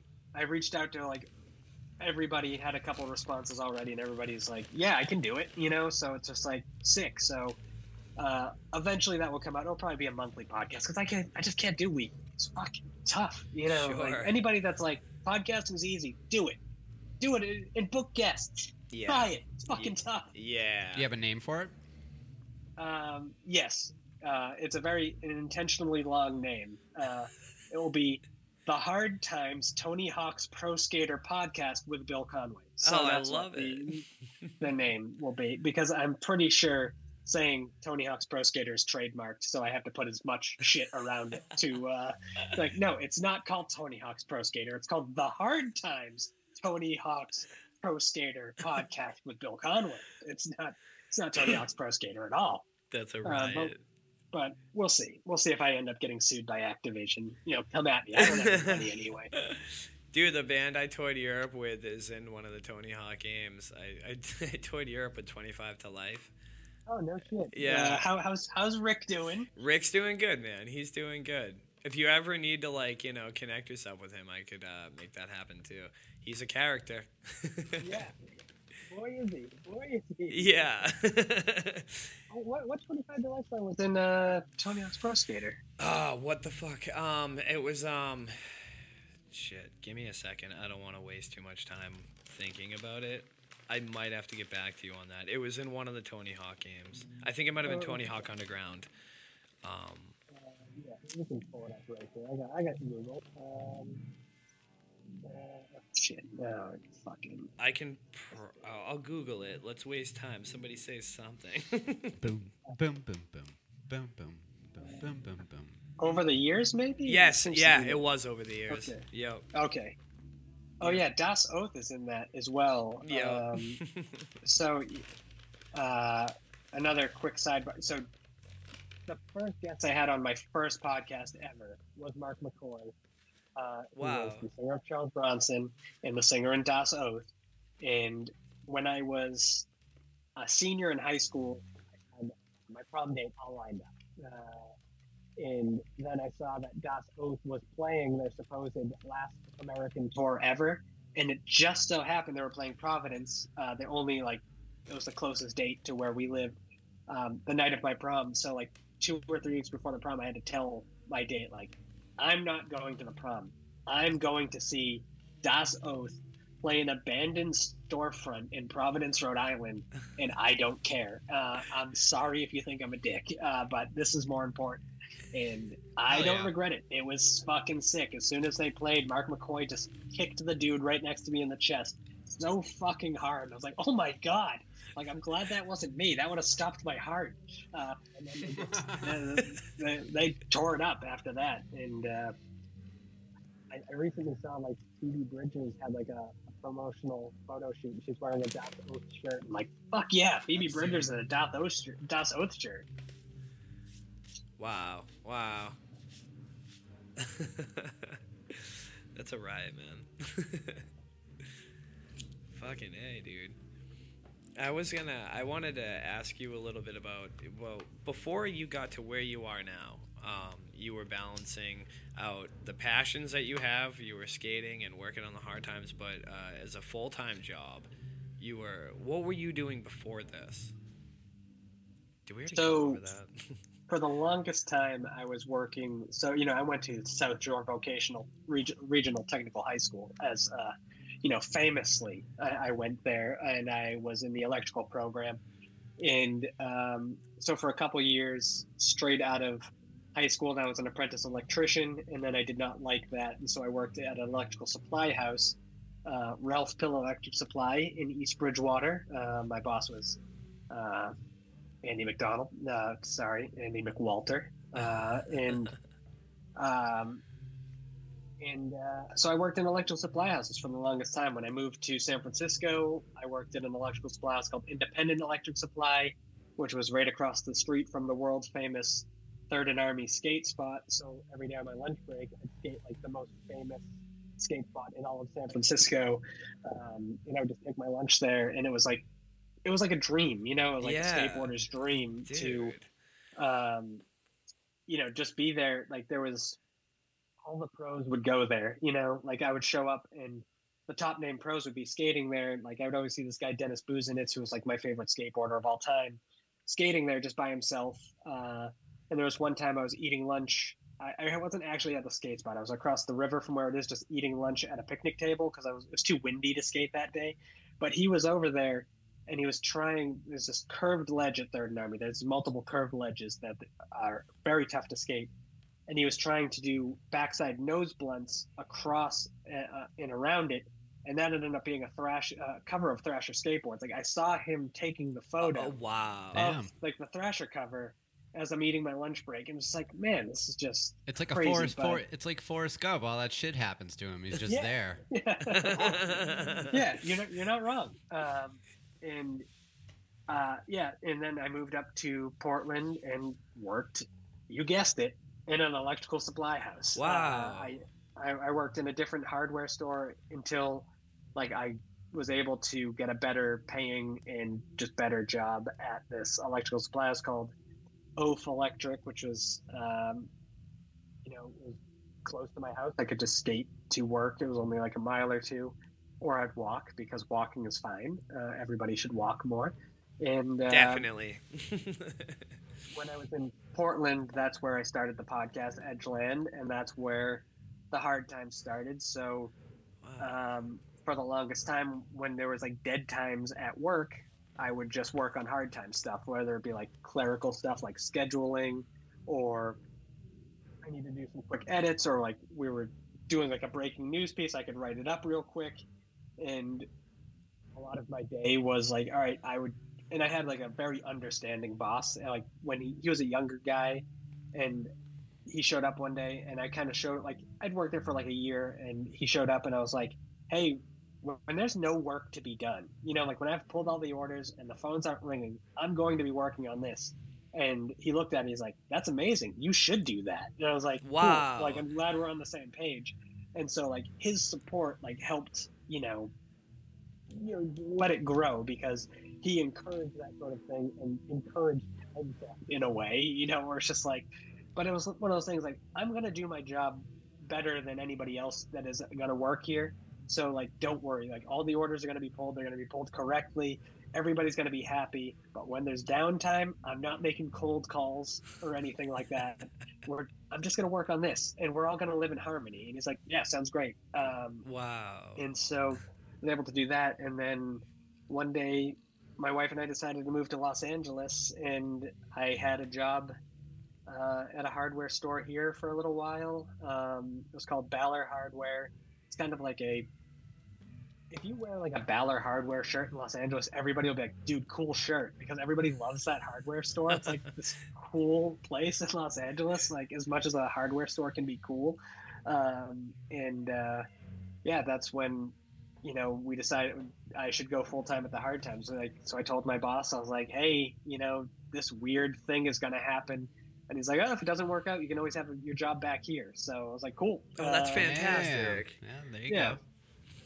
So, you know, you make yourself useful and then, you know, you can always rely on some sort of work. But yeah, for the past, It's good when other people make that easy for you too. Yeah. yeah, yeah, People exactly. people being good to each other because of you know people can't just be slaving when they don't want to be. Right. Right. Want to get shit done. Yeah, exactly. Um, but uh, yeah, for the last four years, I've been doing the hard times full time. It's, it's strange, you know. Sometimes, it, you get imposter syndrome. dude, I I, I live imposter. do you really? know, I, I was yeah. joking, but do you really? Dude, like, well, people will ask, like, "Hey, what do you do for work?" And I'm like, "I don't have a real job." You know, like I, like, like my my day to day. If I like broke it down for people, it's like I do a lot. You know, like there's a lot of yeah. Boring stuff that goes along with the hard times. You know, it's just like, all right, I have to make social graphics. I have to schedule some reposts. I have to uh, generate some content ideas for this and that. And just like, oh, uh, woof. You know, and then but then there's the fun side of like writing comedy and being collaborative with other people that are writing for us Mm. and uh, that sort of thing. But then then it gets boring again, where it's like, all right, they have submitted this draft to me. Now I need to edit it, copy edit it, and now I have to load it into a uh, a website, and then type in SEO and stuff like that. And just like, oh, this is the boring aspect of it, but it's still much better than working at a, a hardware store or a warehouse. Like I wouldn't trade that. Hell yeah. But yeah. yeah, when people are asked like, what do you do? It's like. I, I don't know. I don't know what I fucking do, man. You know, like uh, because like in LA, if you say you're a writer, they're like, "What are you working on?" It's like, "Well, I'm working on this thing that I created, and it got popular somehow." yeah. Um, and then most of the times they haven't heard of it because like they're just like a normal ass person that lives a normal life. They don't have like punk damage or anything like that. Uh, um, and then I have to be like, "Oh, it's like the Onion, but." Not the onion. Like But- we just ripped the onion off. Uh, that's all. but Uh, cooler. It's cooler. yeah, I, I, I hope. Uh, Yeah. but- you know it is. With all that in retrospect, what The- do you what do you Dude, the like- onion is a riot, though. Let me just throw that out there. It's alright.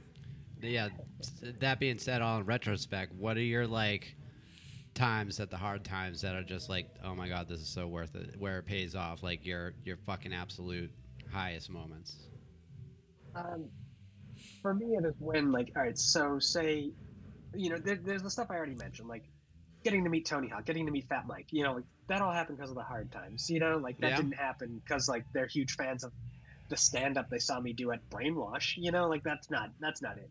Um, it's because of the hard times. But the most rewarding thing, especially, is like, all right, so say we do a headline about a band specific, like there was a time where we did a Newfound Glory headline, and then the guys from Newfound Glory shared it. Like, we can't believe the Hard Times knows about us. You know, and it's just like, I can't believe the guy from Newfound Glory is sharing the thing. You know, like, uh, you know, like I can't believe you know about us. Uh, That's so- wild.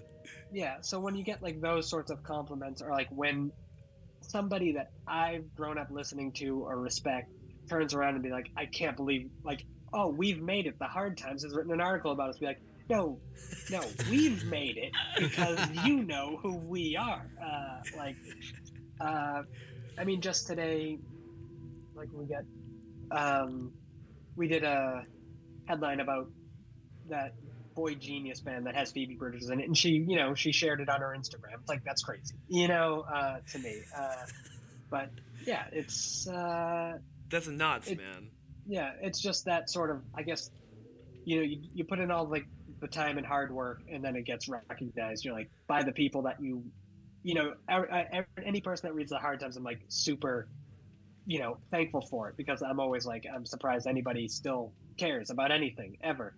Um, but you don't yeah, get any it's like- trolls. you don't get any cynics out there coming out. Yeah. oh, we we You do. must. I mean, it's everyone yeah, does. it's- Yeah, it's the punk and hardcore world. There's like the people that are like, "Oh, this was funny ten years ago." It's like we didn't exist ten years ago. Um, you Giving know? the hard times hard times. Jokes Yeah. on you, motherfuckers. Yeah. or people that are like, "Oh, this this this fucking sucks," you know, whatever. Like, like, uh, you know, whatever. I don't love everything on the internet either, but like, uh, there there are other people that will. Um, if we do like an anti-cop headline, we'll get a lot of engagement on it, and people will comment. Like it'll bring up like the right wingers oh who are all of a sudden like defending cops in the comments. oh god! And then somebody will point it out and be like, "This is a joke," and it'll be like, um, "Satire is supposed to be funny," you know? And it's just like, "Shut up, loser! Get the hell out of here! Nobody likes you. Like, go, uh, I don't know, go, Dude, I- go jump in front of a cop car." Dude, I have fucking belly laughed at you guys' articles and fucking they're wonderful. and even during like even during like the whole COVID thing, man, like and I'm not even just saying this because you're on the show. I I very much look forward to, uh, forward to reading your things during that whole time, and you know even now too. Yeah, that's. I mean, I appreciate that uh, because I mean, it's Dude, all the different writers. allowed me to do this. Yeah, man, all the writers you guys have contributing too. Like you guys, how do you go about picking your articles? Like how do you go about picking like who's gets written? Yeah, so we kind of, um, when my co-founder Matt Saincome and I kind of started this out, like we had like a Facebook pitch group where like we had a couple of our friends in there that would be like, hey, if you think of a headline idea, like throw it in here, and then like after like the first month or two of the hard times being around, we realized like people were reading this and people would reach out to us and be like, hey, how can I write a headline for you guys? And so then we were adding these people into the pitch group. And then like we had to figure out a system of like instead of reading you know hundreds of pitches a day like how are we going to figure out like what's good? So like we developed this system where started out on facebook um, in the private group that if you pitched a headline you know you pitched it but everybody else in the group like in theory will read whatever everybody else is pitching. So if they think it's a funny headline just hit the like button. And then we would just look over at the end of the week which headlines got the most likes in the group you know? So if something had like 13 likes out of a group that only has 45 people in it they're like oh hey all right let's look at this one. And then we read the headline break it down and be like is this worth publishing? And then we would go from there. And then you know maybe something was super popular but it's like oh the onion actually did a very similar headline to this so we can't run it. We'll look like we're stealing jokes so we can't do this one. So we have like the semi-democratic process of all the contributors in theory can kind of vote on what they think is funny. That will give us as editors our you know kind of here's the headlines we're going to look at at the end of the week and then we'll make our decisions based on the feedback and our own like have we done this joke before has have we seen this joke before and or is this an original take we should run with uh, so that's that's how we try to do it No kidding. Wow. Have you guys seen any repeats? all, the time i mean every week we have to i'll have to like say to somebody like hey this got this was very popular in the group but we actually ran a nearly identical headline to this two years ago and i'll show them the link and like oh damn i didn't even realize that happened." Wow. i mean if I look at um, how many, this isn't exactly accurate, uh, but I can see how many articles we've posted in the last since we've existed 2014. Um, there are currently 11,264 articles published on the Hard Times site right now. 11, 11 11K. Since 11,000. 2014. Yeah. Wow. So like, like let that sink in. Like how much that actually like I haven't really thought about it. That's a fucking That's a fuckload. yeah. It's Man. all In nine years, like yeah. Al- fuck. 11,264 seemingly original, like or at least tried to be original takes and jokes. That's that's that's not easy to do. No, That's definitely dope as not. fuck. That's awesome. Dude, I know you guys have used Hanson native uh, Dickie Stock too. Yeah, yeah, he, he Yeah. a couple for us. Um, That dude is my- a riot. yeah, um, one of my favorites of his. Um, hold on. I saw him in the I can- recent Dropkick Murphys video. Oh yeah, that's just, just nuts. That's Uh, a riot. Hold on, let me see if I can bring this up. There's one early headline that he wrote that I thought was super funny. Um, okay, yeah.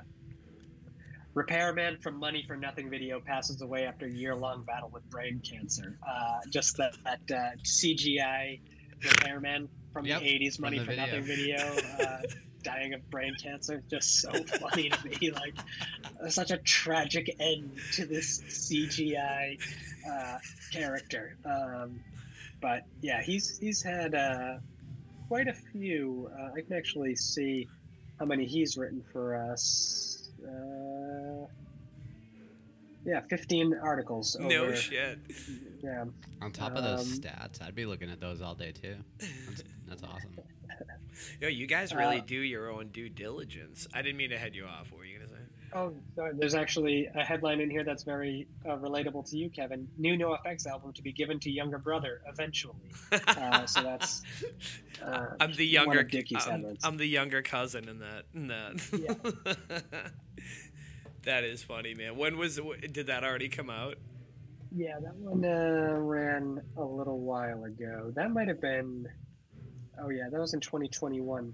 We might have actually ran that to kind of be a weekend at. Fe- oh, it was from their new singles album. It was kind of like a promotional uh, article that we ran. Um, but yeah, I mean, Dickie's so funny. Uh, he's just uh, his brain works in a different way. You know, like he's funny in a way that I'm not sure how that works. You know, You guys- he-.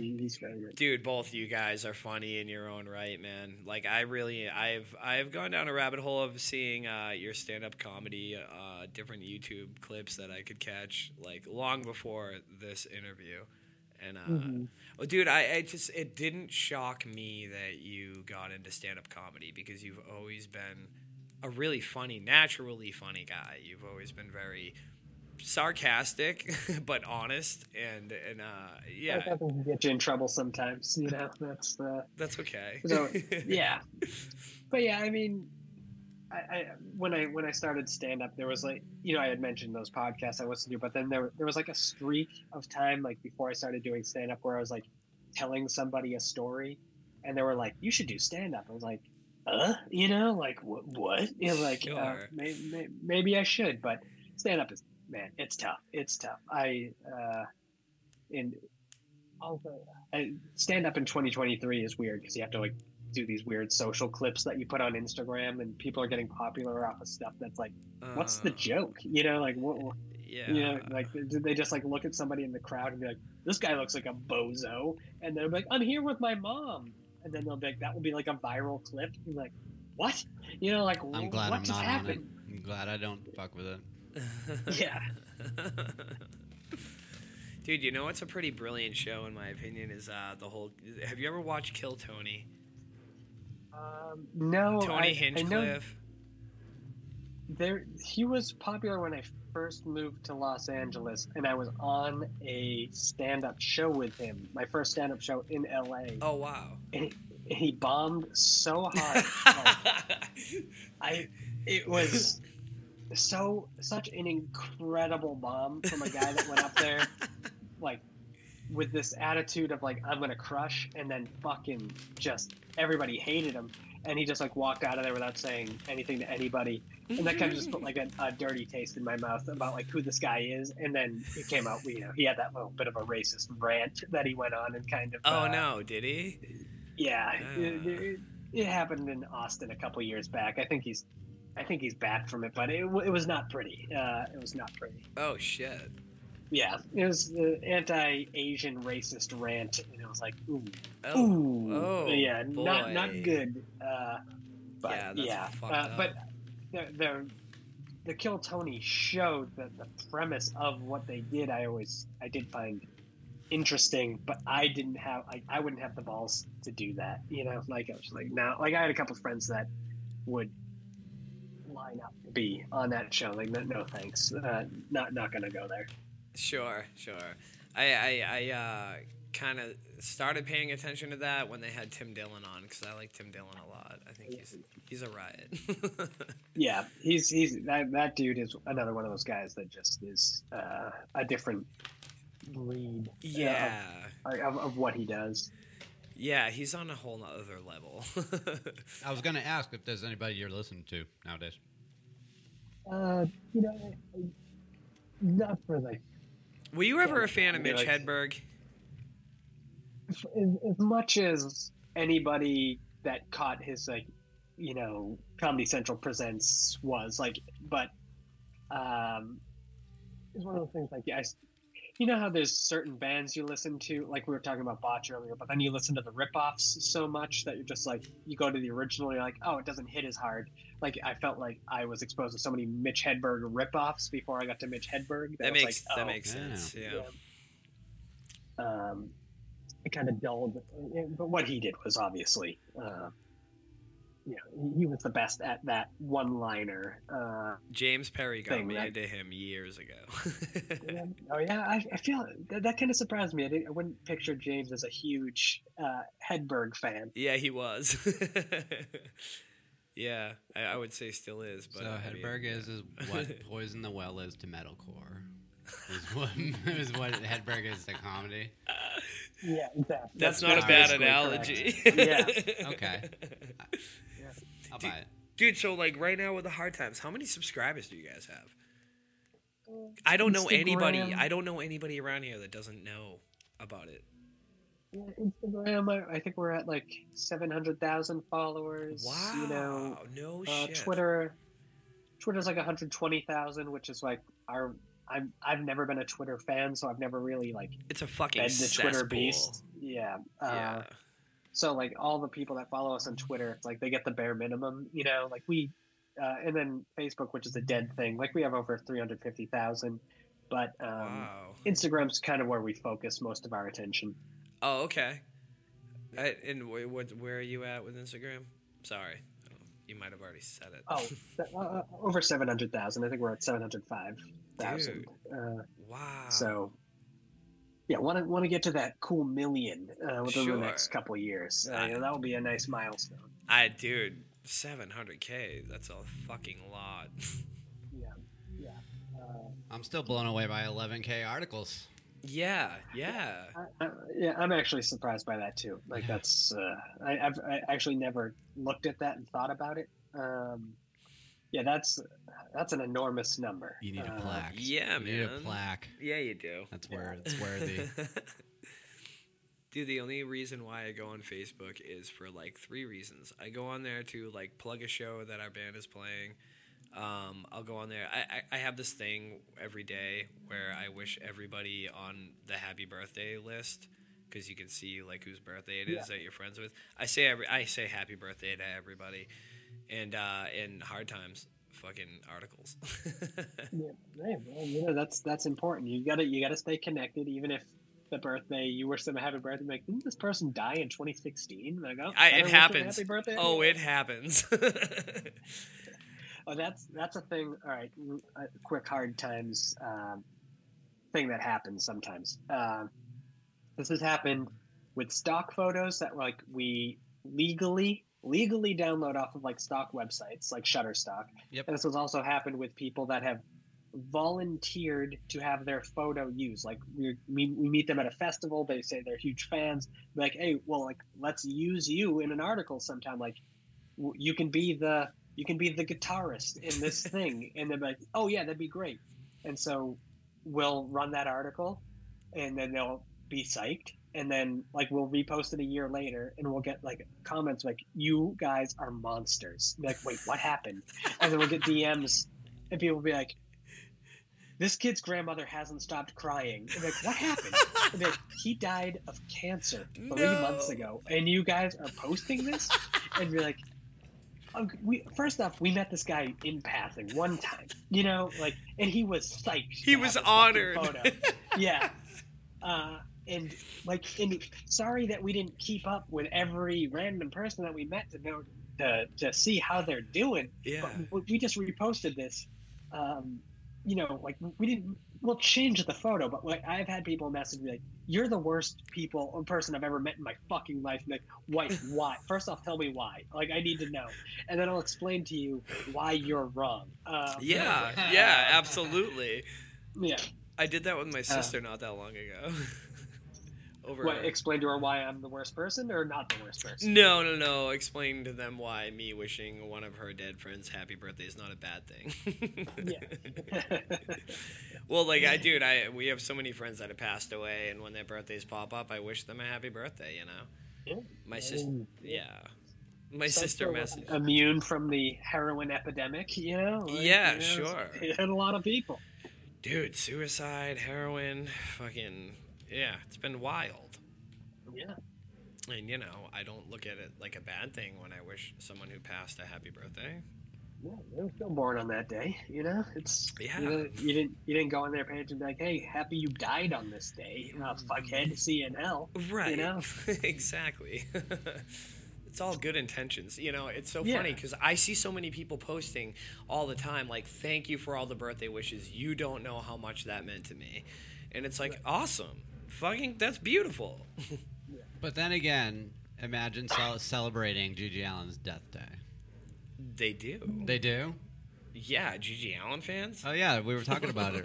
We were talking about it last episode. They Fuck probably, yeah. yeah. they probably shit on it. Literally. Uh, that was that was that's a hard times article that got us in trouble. Let me uh, pull Oh. this up real. Oh, oh, what was it, please? Um, So God, uh, didn't. this is this is an older one. A Um, band and one. people people will like comment on it or like there was when we first ran it people were like pissed off even mentioning GG Allin sometimes um, just triggers people and be like he was a terrible person like yeah we're not celebrating it. but um, oh man, Uh, we're doing this yeah. again. Uh, headline was GG Allin's grave desecrated with flowers comma candles. You know so the whole thing. Is that the fact somebody did nice thing for him desecrated his grave and, Right. like the the article the characters are being like i came here to shit all over his grave and some asshole has a nice candle? You know like, um and people like got mad at that and then they're like they like fact checked it and be like that's not what his actual tombstone looks like. It actually got removed. They're like we know but we can't put a blank plot of this. Just just pretend you're not so in the know you know? Like for one second you don't have to prove how much you fucking know about GG Allin you loser. Just, Yeah. uh, just let, let there be a tombstone uh, that we photoshop that has some flowers and candles on it. Just fucking Exercise. Imagine, imagine like the Hard Times or the Onion or some other satirical website getting on someone's normal feed, and they'll just buy the headline right away without reading where it's from because it's in little text below it. Oh man, those poor souls. Yeah, that, that does happen. A lot of people um, will take what we do at face value, even if it's what we think is something ridiculous. Yeah, I forget that people uh, like to believe what they see on the internet. You know, like they that's uh, what has warped an entire generation of people to believe um, what's printed on the internet is news. You know, instead of looking at like what the source is and like, oh well, the American Patriot uh, says that this is true. Like, oh. What publication is that? Have uh, they've existed since 2021, and uh, they're their logo is a Blue Lives Matter flag. You know, like get out of here. It's not a reputable news source, fucking idiot. and then now more than ever, you know, it can just be faked straight up. And there's deep fakes. There's all, all kinds of AI art. Like yeah. you don't know what's real, so fucking. Yeah. Then they're coming down on the, the people that are trying to do comedy or like you know trying to talk about certain shit, making light of our fucking dark lives.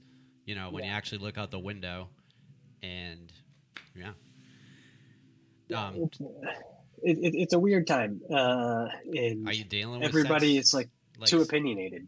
Are you Yeah. dealing with censorship over there? Like, A little bit, right? So there, there's like a, you know, there, there's kind of different ideas on what censorship is. Like some people will be like, "Oh, I'm being censored for saying something that's fucking bullshit." It's like, I, I don't know if you guys will relate to this, but like, you know, you grow up in Massachusetts, especially, and you know, there's the talk shit, get hit, you know, sort of Sure. mentality right? where it's just like, no, no, what you said was something that's bullshit, and now I'm gonna fucking make you pay for it. You know, that's not censorship. Like you fucking did something bullshit, and now here's my rebuttal, and it's a little punch to the breadbasket there, uh, Chief. Um, there's like that sort of thing that people call censorship. It's like, oh, well, I should be allowed to say. it. It's like, well, you, if you're going going out and saying something that's so blatantly false and just dumb and doesn't have any sort of uh, redeeming social value, then what you're just doing is being a liar and a troll and fuck you. And that's Um, that's a good point. And censoring stuff gets rid of that because, like, if someone comes up with a bad idea, there's people with heads on their shoulders that can actually point out that bad idea and be like, "Don't fucking listen to that asshole." If there's censorship, absolutely. then that dude doesn't have a fucking, you know, we'll, Voice. we'll never know. We'll never know Right. who the fucking idiots are. yeah. Right. So yeah, there's so I there's those people that will cry censorship on just being terrible people. It's like no, you, you just shouldn't. You shouldn't have access to the internet. You shouldn't be able to express your opinions. Twenty years ago, you wouldn't have this access because it just didn't exist, and you don't deserve it. Um, and then there's the people that like, and then there's the algorithmic censorship, which the Hard Times does deal with from time to time. Like, so say like we no longer have that Facebook pitch group I mentioned. We moved over to uh, a platform called Slack because when we were on Facebook, if somebody pitched a headline that was making fun of Skrewdriver or like Var- Varkanes, then we were getting notifications be like your private group is spreading hate speech. Oh my like, god. Like no, it's not. Like we meant we were making fun of Skrewdriver Yeah. um, and you just read keywords and don't understand context, like this is not a pro skrewdriver publication. Uh, so there is that sort of censorship that we deal with where what we do is not understood by algorithms. Like we've been in Facebook jail before, which is where they limit your reach and scope, and we're still we're still very highly throttled thanks to some of the articles we publish. But the one that really did it to us was um, when Derek Chauvin was convicted of the murder of George Floyd when he was rightfully um, convicted of murder. That happened Mm. on April 20th, which is Hitler's birthday. Yeah. So we ran. So we ran an article. I, I wrote. I wrote this headline that we ran, and it said Chauvin upset he isn't able to properly celebrate Hitler's birthday thanks to guilty verdict. So the whole thing was like he's so upset about him being found guilty that he couldn't celebrate his good uh, buddy Hitler's birthday. and they censored you for that. They there's a lot in there of keywords. Yeah, I was gonna say. like, yeah, Derek Chauvin, Hitler, birthday. You know, like celebrate Hitler's birthday. Those three words, celebrate Hitler's birthday, instantly got us like put in Facebook jail. And it was just like, ah, damn. And the people that got it got it, but the the robots that moderate that stuff that are just looking at keywords uh, didn't. And then you put in an appeal, and it might be read by a human that doesn't have any sense of humor or anything like that. And maybe they like they're like a person whose English is a second language. A lot of the moderators for social media platforms they often outsource those. So you'll have some guy in Malaysia that doesn't really speak English or understand what satire would be, and be like, "Oh well, by the letter of the law, this is it." And then they're also the next thing they look at is like, you know, some guy getting his head cut off in a video, and be like, "Oh well." My life is ruined because I had to just watch this video that got uploaded, and now that I'm traumatized for the rest of the day. Uh, so they they have tough jobs because the filth that is put on the internet. But at the same time, sometimes they just don't understand what's being put out there. Yeah, is exactly. true. I say let it fly, man. Yeah. Let it be as dirty as the real world.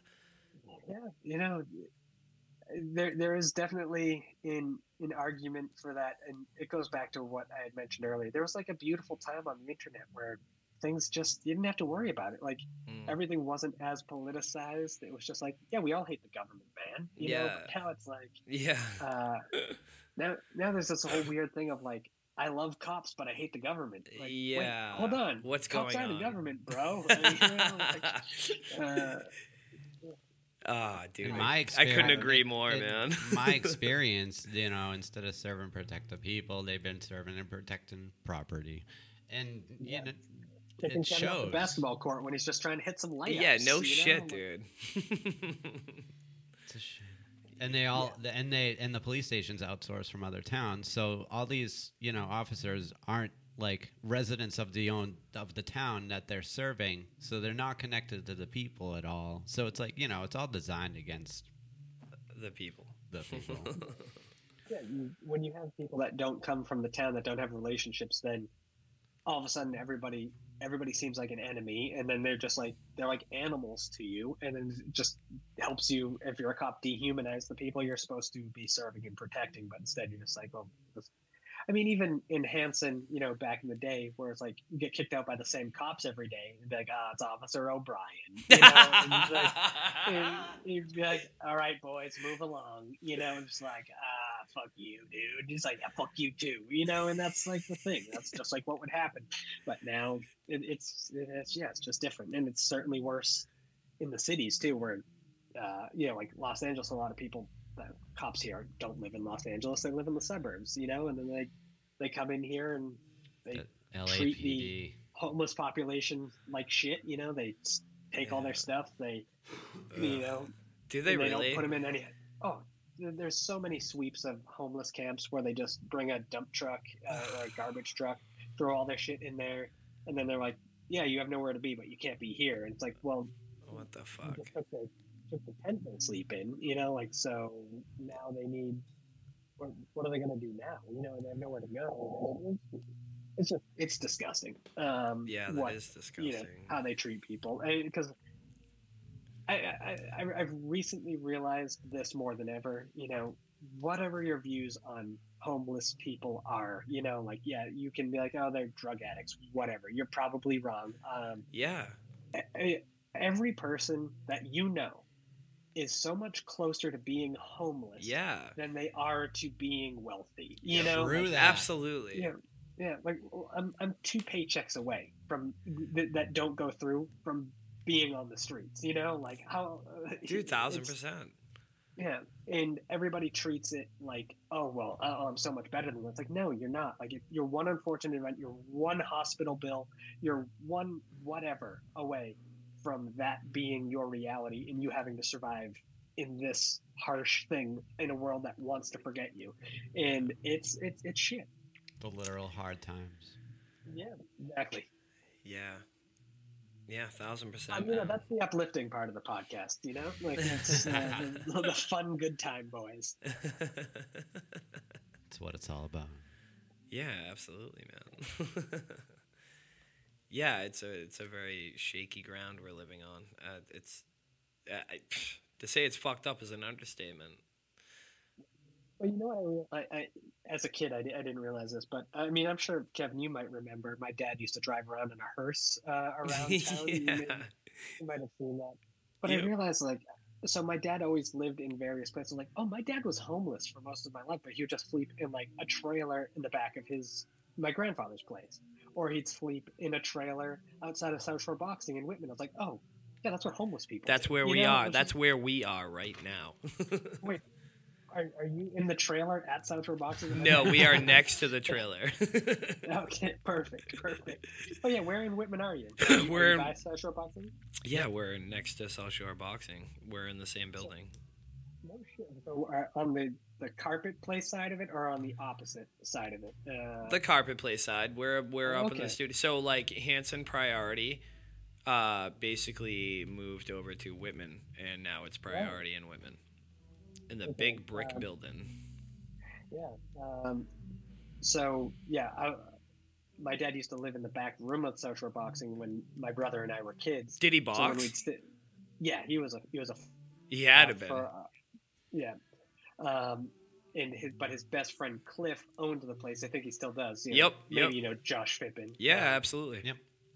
but um, yeah, so my dad's best friend for their entire life was Cliff and my dad. So my dad would live there when he didn't have anywhere else, uh, and so my brother and I would stay there, and we'd sleep in the ring when we'd stay with him, which as kids was cool. But Your now brother adult, I Nick. realize it's disgusting. Yes, Yeah. uh, you know, sleeping in a, a boxing ring like with spit, snot, blood, whatever else is there. Uh, But we had a lot of fun getting to getting to stay there when we did. Um, but yeah, uh, um, yeah, it's just uh, one of those things. Like, oh yeah, it was almost the entire time. Um, you, you would just crash at places, and uh, occasionally he would stay where where that was. But uh, the time where he stayed in South Shore Boxing, those, those were decent times because uh, you got to have a boxing ring, and that's when right around the time that they were training Peter McNeely to fight uh, Mike Tyson on Yeah. Mike Tyson's fight coming out of jail. So uh, Mm.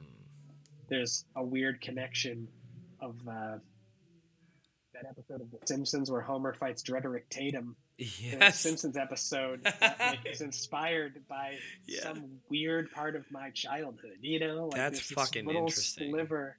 Uh, that's just like, oh yeah, that's I slept in the ring. That like Homer is Peter McNeely. Moe is Yeah. Cliff Fippen. you know, Yeah, it's. yeah. Uh, Bill, this Uh, this is your world, and we're just fucking living in it, man. hey, it's what I've been saying, you know? Dude, yeah, that's interesting. I actually wanted to try and get Peter McNeely on here for that same reason that he fought like a couple of doors over. Trained I here. remember there's a big sign like home of Hurricane Peter McNeely. You know, Yeah, I don't know where that sign is now, but yeah, Dude, that's a good um, question. I'd like to know where that sign is now. Yeah. Huge banner. Uh, I'd, I'd take that thing. no But, shit. um, if I can get it, you're having it, man. Oh, thanks. Uh, yeah, yeah. Just just head on over. Josh is probably sleeping in the back of that place right now. Yep. uh, in my dad's old room. So just uh, just tell Josh. Uh, he always calls me Billy. So say Billy Conway needs the the thing, and uh, yeah, just send it to my place in Los Angeles. They're good souls over there, man. Yeah, I mean, Cliff's always been a great guy and a great friend to the family. So, yeah, like when my dad died, like uh, at his wake, you know, I don't know if you've ever had somebody like that, like close to you, but like die. But when you're at the wake, you're like you're just sitting there, like hoping it to be over, and just trying to make that catatonic state of like Yeah. not reacting to anything. Yeah. But when Cliff came up and he was crying, I was like, "Oh shit! The toughest guy in the world that I know is affected by this. Now this hurts." Uh, Yeah. and uh, was like it's like seeing those people and they're like oh you're you're the iron man like you don't have emotions you know it's like oh crap uh yeah this Real, fucks reality, reality, man. yeah Yeah, Yeah, for sure. Absolutely, man. Yeah, that's wild. I did have a similar reaction to when my dad died. Mhm. just uh, wanted it to be over, and certain people would come up and show their emotions, and be like, "Fuck, this dude's hard as nails." I'm gonna cry too. right yeah you're just like you gotta move on man i can't be up here crying for every fucking person keep going you know yeah, dude. why do why do we do this thing why do i have to stand here yeah, man. Shit. Well, we're a part of the what the DDC Dead Dad Club. yeah dead dad crew yeah or yeah dead dad club yeah. Either way. Yeah. Pat Flynn of uh, Have Heart, also part of that. I talked to him on an old podcast. He's part of the Dead Dad Club. so is that Uh, actually initials that people have talked about? Because I, I thought I coined that like over 10 years ago. I guess not. I think it, it comes down to parallel thought. You know, it's uh, you know, it's one of those things. There's a good, there's a good. Uh, what do they call that? Uh, it's got the same letters that start the thing. Uh, who cares? I Yeah, Uh, yeah. But Yeah. how? What? Uh, what's up with Have Heart? How's he? Oh, uh, I, I don't. I only talked to him once on a podcast. Uh, you know, when his dad is dead, uh, and that's some of the lyrical themes. So he was part of the Dead Dude, Dad Club. they Yeah. left their fucking mark, man. Yeah, it's true. For sure. I love Have Heart stuff. They're fucking, yeah, they're really good. Another talented fucking Massachusetts band right there. I mean, there was a a time in those early 2000s where everybody was, was just so much like I mean, American Nightmare, Your Have Hearts, you Yeah. just bands that have stood the test of time. Oh my god. Yeah, one of my favorite lines is from an American Nightmare song. I won't quote it. I just. oh shit. No, that dude is a lyricist, man. Yeah, sing, sing it like he does on the album. Just go go ahead. I would have to, yeah. That- That's why I'm not going to. yeah, those uh, dude. That was. Uh, I feel like we were lucky to grow up in the time that we grew up in with the people that we knew. It was. Uh, I feel like that was truly a special generation of people. Yeah, oh, yeah, absolutely. Um, and just so many good shows that you go, to that were like bands like like Joe Barrett's and Scott Smith's bands. You know, like seeing terminally or aborted ghosts or something like that. It's yeah. like, like like hell yeah. Dude, how funny is it that like I not funny, but I mean, how cool is it that a lot of those bands were influential to the you know the later like hardcore and punk movement. They were all very influential to what ended up happening. Yeah, no, one hundred percent. Um, yeah, it's. Uh, oh, you know, I was wanted to ask you because you would definitely know more about this. I was recently on another podcast where we talked a lot about priority music. Oh boy, Um, what? I was the security guard there, and I got fired for a very particular reason. Keep going. I had heard a rumor that somebody like found a lot of pornography. Oh, here we the go. owner of the place had Here, here we go. True or false? True Was or false? True. Was it me? Yeah, okay. Was it me? Uh, maybe it was, or maybe I heard it from Scott, who heard it from you. Eh, or dude, it might have been someone else too. It, I, yeah, there was a few of us that stumbled across some gross shit. Okay, all right, um, that makes sense. Um, uh, because yeah, I had heard it, but I had never seen it uh, or, or anything like that. So I must have. You said you worked security there, so that makes sense that you would be, uh, you know, clowning around. You find some VHS tapes. You say, "All right, what's on this?" And all of a sudden, your your retinas are burned. no, no, no, no, no, no. I didn't watch any Oh, of the VHS. tapes. Sure, sure. No, I didn't. I Didn't promise. watch I any of the tapes. Well, I got, I did get hired to be the security, and it was, um, I was a wily kid, you know, like I didn't, I didn't have much fear. There was a lot of people that owed Luke money, and I, wasn't scared of them. um, but while I was working there, there was like a, there was a crime scene, uh, like. I, I took it. I didn't take it seriously at all. There was like this caution tape over Gary Fisher's office, you know, over Gary Fisher's. He's dead now. That's the only reason why I'm talking about it. But over his office door, there was like this crime scene tape. And uh, I was running security at the time, and I'm like, this is a fucking. I want to go in that room so bad. And uh, I had some of my friends from Rockland when I was living in the Rockland Zoo, as they affectionately called it. Right, of course, yes. Yeah, and we uh I was like, dude, fucking Gary Fisher, man, like his office, like it's all taped up right now and I just want to go in there. And we went in there. And um we ended up I yeah, I was like pulling over like I was pulling open like the different file cabinets and shit. I found some really disturbing Polaroids and uh, a Oh. pair of little girl roller skates. All this different shit in that office. No, Not it was good. horrible. It was horrible, and I don't. I was just a kid. Your I'm- fingerprints are all over. I it dude, after that. honestly, like yeah, and I and I was just a fucking idiot. I just thought it would be a riot if like we just went in there and like fucking checked this place out, you know. And then Lou called me like I don't know a couple days later, and he's like, Kevin, I gotta let you go. I'm like, why? He's like, because you just fucking like trampled upon a crime scene. What's Like- the big deal? What are you talking about? He's like that big fucking door with the caution tape over it. I was like, yeah. yeah, so. I thought it was some corny band. He's like, yeah, you're on camera. You went in there and, you know, you, you can't go in there. And I was like, oh, I'm sorry. I thought it was Halloween decorations. yeah. It's, it's April. On, yeah, honestly, dude, I didn't take it serious because, like, something like that, like, happening to you when you're, like, 20 years old, it's surreal. Like, you don't take it seriously. You're working in this place 24 7. There's this door with tape in front of it. You're like, what the fuck, that tape? I'm going in there. And we went in there, and it was uh, a bad idea.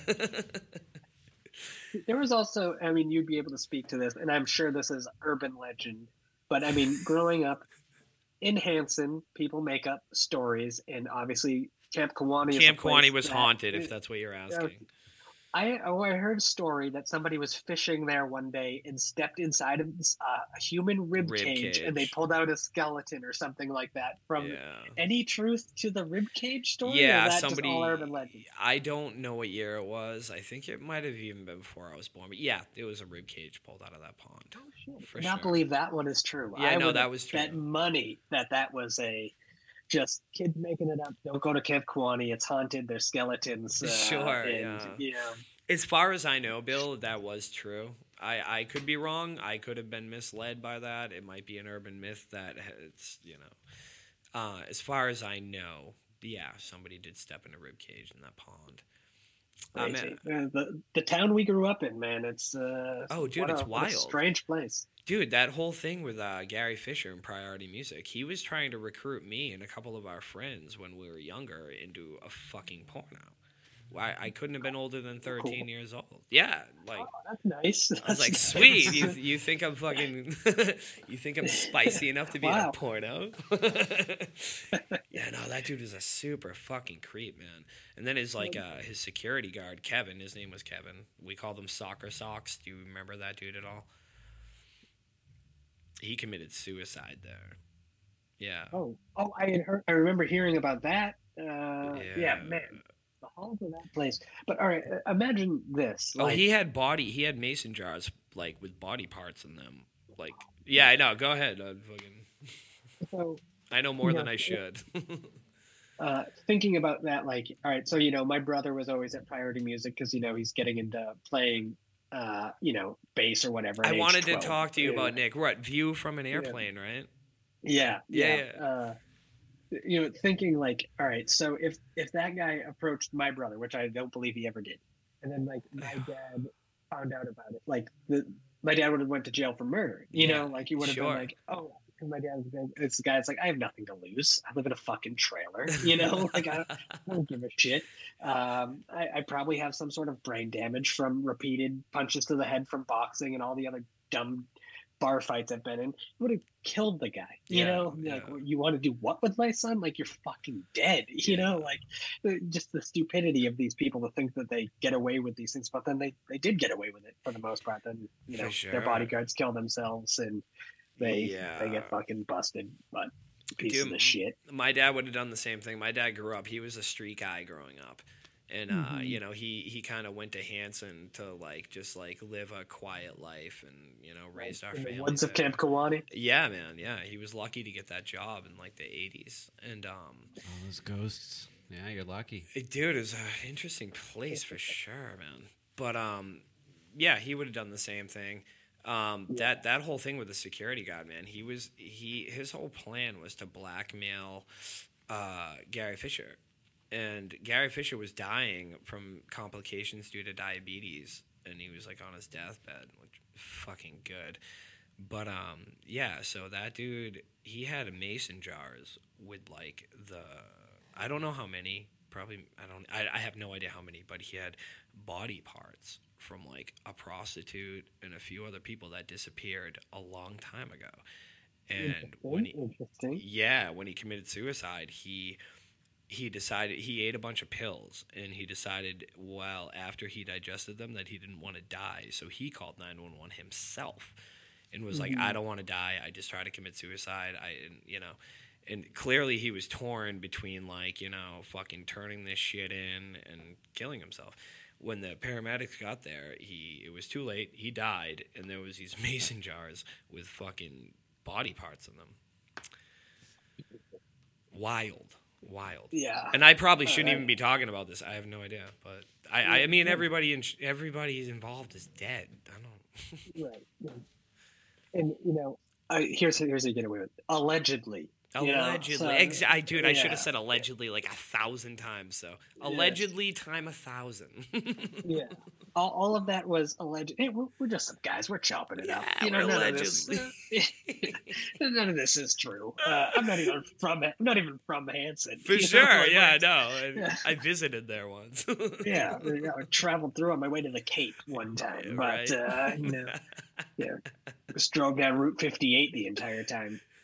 But yeah, Now there's a lot of yeah. crazy history around that area, around Hanson. A- any town, really, but like, you know, you grow up in a town, you know all this shit. my, my biggest thing out here in Los Angeles is when somebody asks me like, you know, you know, I uh, I lived in the town the chocolate chip cookie was uh, invented, in," and they just they lose their minds. You know, like what? Toll Like, House, yeah. motherfucker. Yeah. Like, you know, let me tell you, let me tell you the real true story of the chocolate chip cookie, real quick. That's a riot. And Samplers. Dude, I mean, I mean the history in Ooh. LA though. Like, holy fuck! Imagine if we grew up in LA and knew the fucking history of that place. I don't want to know like- West Coast. It would be a lot of us. allegedlys. Yeah. I- feel like there's like two outcomes. So like if you grow up in Los Angeles, you're either super fucked up or you're just like super connected and you just get rich by, um, you know, uh, default. You know, like Sure. that's uh, at least in certain parts of LA. LA is so huge that's just like, you know, people have like a stereotype of it. Like I live in a very working class, like Hispanic neighborhood, and uh, people like, well, they oh, you see any celebrities? Like never. There's none here. You know, like I, I mean, I, I saw one of the guys from The Walking Dead one time, uh, but that, that was about it. what about like Um, Danny Trejo? His son follows the hard times, which I was like Ah, psyched about. I was like, that's uh, awesome. But I was like, yeah, get your dad to follow it, loser. I don't care about his offspring. Um, he was in Monk. Yeah. Danny Trejo uh, had a cameo in Monk, and I. he has a cameo in everything. Yeah, I know he does. you have to have Trejo. And if you have a, a serialized show or multiple episodes, Trejo has to be in there at some point. You know, you just need some Trejo. Machete Uh, was uh it was a cameo. It was just a big Danny Trejo cameo. He's got a, a place in Los Angeles called Trejo's Donuts. no, I love it. Donuts. on the it's on the street that Eddie Murphy got busted for picking up that prostitute like multiple years ago, like uh, where he was arrested. Like, uh, and before it was Trejo's Donuts, apparently it was a place that like when cops would do sweeps, all the prostitutes would go into this store and just like buy something just to like be like, you know. No, we're not. We're not out hooking. You I'm just- know, I'm just a Uh, local." this. Yeah, uh, just getting a donut. But now it's Trejo's Donuts, and the area is like Fucking hot. moderately cleaned up. Fucking you know, there's not as many. Oh nut. Um, but guys, my wife is telling me my dinner is uh, on the way. Yeah. so What are you eating? to- What are you um, eat? I don't know yet. It's all going to be a surprise It's to a me once I get out there. Yeah, Whoa, we So, will not keep you. Are from you are you vegan? I I am yes. So yeah, it is it is a vegan uh, dinner. It is. All right, I would like to know what that is at some point. Yeah, I'll, I'll let you know. I'll fill you in. Um, right on, man. Yeah, I'm Bill. trying to trying to detect it via smell, but I, I can't I can't get it. well, Bill, thanks so much for coming on, man. And uh, is there anything you want to plug before we go? Uh, I mean, if you're listening to this and you don't follow the hard times, then like fix that. You know, like you Yeah. fucking asshole, just go follow it. That's yeah, you're fucking up. uh, yeah, uh, but that's it. Uh, you know, maybe keep an eye out for the upcoming podcast that I will eventually release with Tony Hawk, and then hopefully other subsequent skateboarders from the Tony Hawk video games, where we'll talk about the video game, how it catapulted normal ass skateboarders into the world of celebrity, and uh, you know, the various other things that came along with being in one of the most popular video games of all time. That's fantastic, man. And that's I- the Hard I'm- Times Tony Hawk Yeah. Pro Skater podcast with Bill Conway. That's right. Down That's the right. road, down the road, I would love to do an update with you if you if you are down. I'm always down. I'm always down. Awesome, man. Thank you very much, sir. It's a Hard Rock Thank you, Life. guys. Enjoy your dinner. Thank you. It's been a lot of fun. It was great talking to both of you. Yeah, Uh, man. and- yeah. Uh,